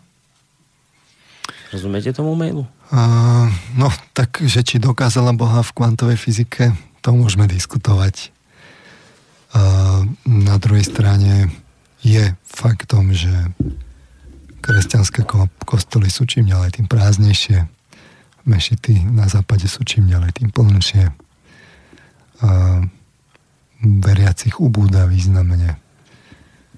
Je to spojené na jednej strane s tým konzumným náboženstvom, na druhej strane ale teraz nemáme bezprostredne bojovať proti konzumu, dôležité je skôr ukázať, že čo robiť máme. Hmm. A to konec koncov sa snaží robiť aj islám, len tento má v tých, tých poučkách tak ľahšie sa tam do toho človek oprie. V tom kresťanstvu je náročnejšie, že je také voľnejšie. Hej, veď to ste vlastne vysvetľovali dnes. No, dobre, poďme ďalej. Štefán, dobrý večer. Zaujímalo by ma, ako pán Marman vníma rôzne smery v islame, hlavne sufizmus. Dá sa povedať, že z hľadiska preberanej témy sú rovnaké? No, e, samozrejme, keď, keď ten intelektualizmus uh, prichádza, tak uh, výsledkom je, že istá časť tých ľudí sa vracia späť k tomu cíteniu, čiže konec koncov to bolo vidno v reformácii antireformácii. Jeden z tých dvoch ťažiskových pilierov bol ten františkánsky, ten, kde sa opriete o cítenie a cítite oveľa plnšie. Vo filozofii, ja neviem, ako sa vyvíjala tá neskorá scholastika, tak tam bola, bol tam nemecký mysticizmus, sufizmus je pre zmenu reakciou na tú arabskú filozofiu. Je ale viac menej taký minoritný a v mnohom zaznávaný, čiže nie je to ten, ten, ten, ten hlavný prúd. Hmm. Konec koncov to je vidno aj, aj, na tom, aj v tom kresťanstve, aj v tom, v tom islame, že tieto mystické prúdy sú, sú v tom neskorom stredoveku a v novoveku v nevýhode a sú slabšie. Končíme. Končíme. Dobre. Končíme, lebo už je taký čas, že už ani ďalej nemôžeme pokračovať. Už by toho bolo aj veľa na poslucháčov. Myslím, že teraz mali dosť, dosť informácií, budú spracovávať a my si zase dáme stretnutie čo, kedy? Do mesiaca? No, ako to vidíte? Ja by som tak rád, že do mesiaca, že mal zhruba každé dva tie týždne. No. Jednak ma tam čaká už aj o Sviatkoch moderne, pomaly. Sa zase blíži A čo? jednak toto by som nerád nechal vychladnúť, lebo um, predsa len... Tak nech nestratíme niť, presne. Takže nejak plus minus dva týždne. Tak, tak sa majte zatiaľ pekne. Pozdravujem poslucháčom, želám teda príjemnú, dobrú noc a dúfam, že... A máme predlžený víkend, tak je to v pohode. Ich tak... ne, úplne nezničil. Vlastne je o pol hodinu už síce pondelok, ale je 1. maj, takže sa do práce nejde. Do počutia. Takže sa môžu vyspať do počutia. Pán doktor Peter Marman, univerzitný psychológ a Boris Koroni sa s vami lúčia. Táto relácia vznikla za podpory dobrovoľných príspevkov našich poslucháčov. Ty, ty sa k ním môžeš pridať. Viac informácií nájdeš na www.slobodnyvysielac.sk Ďakujeme.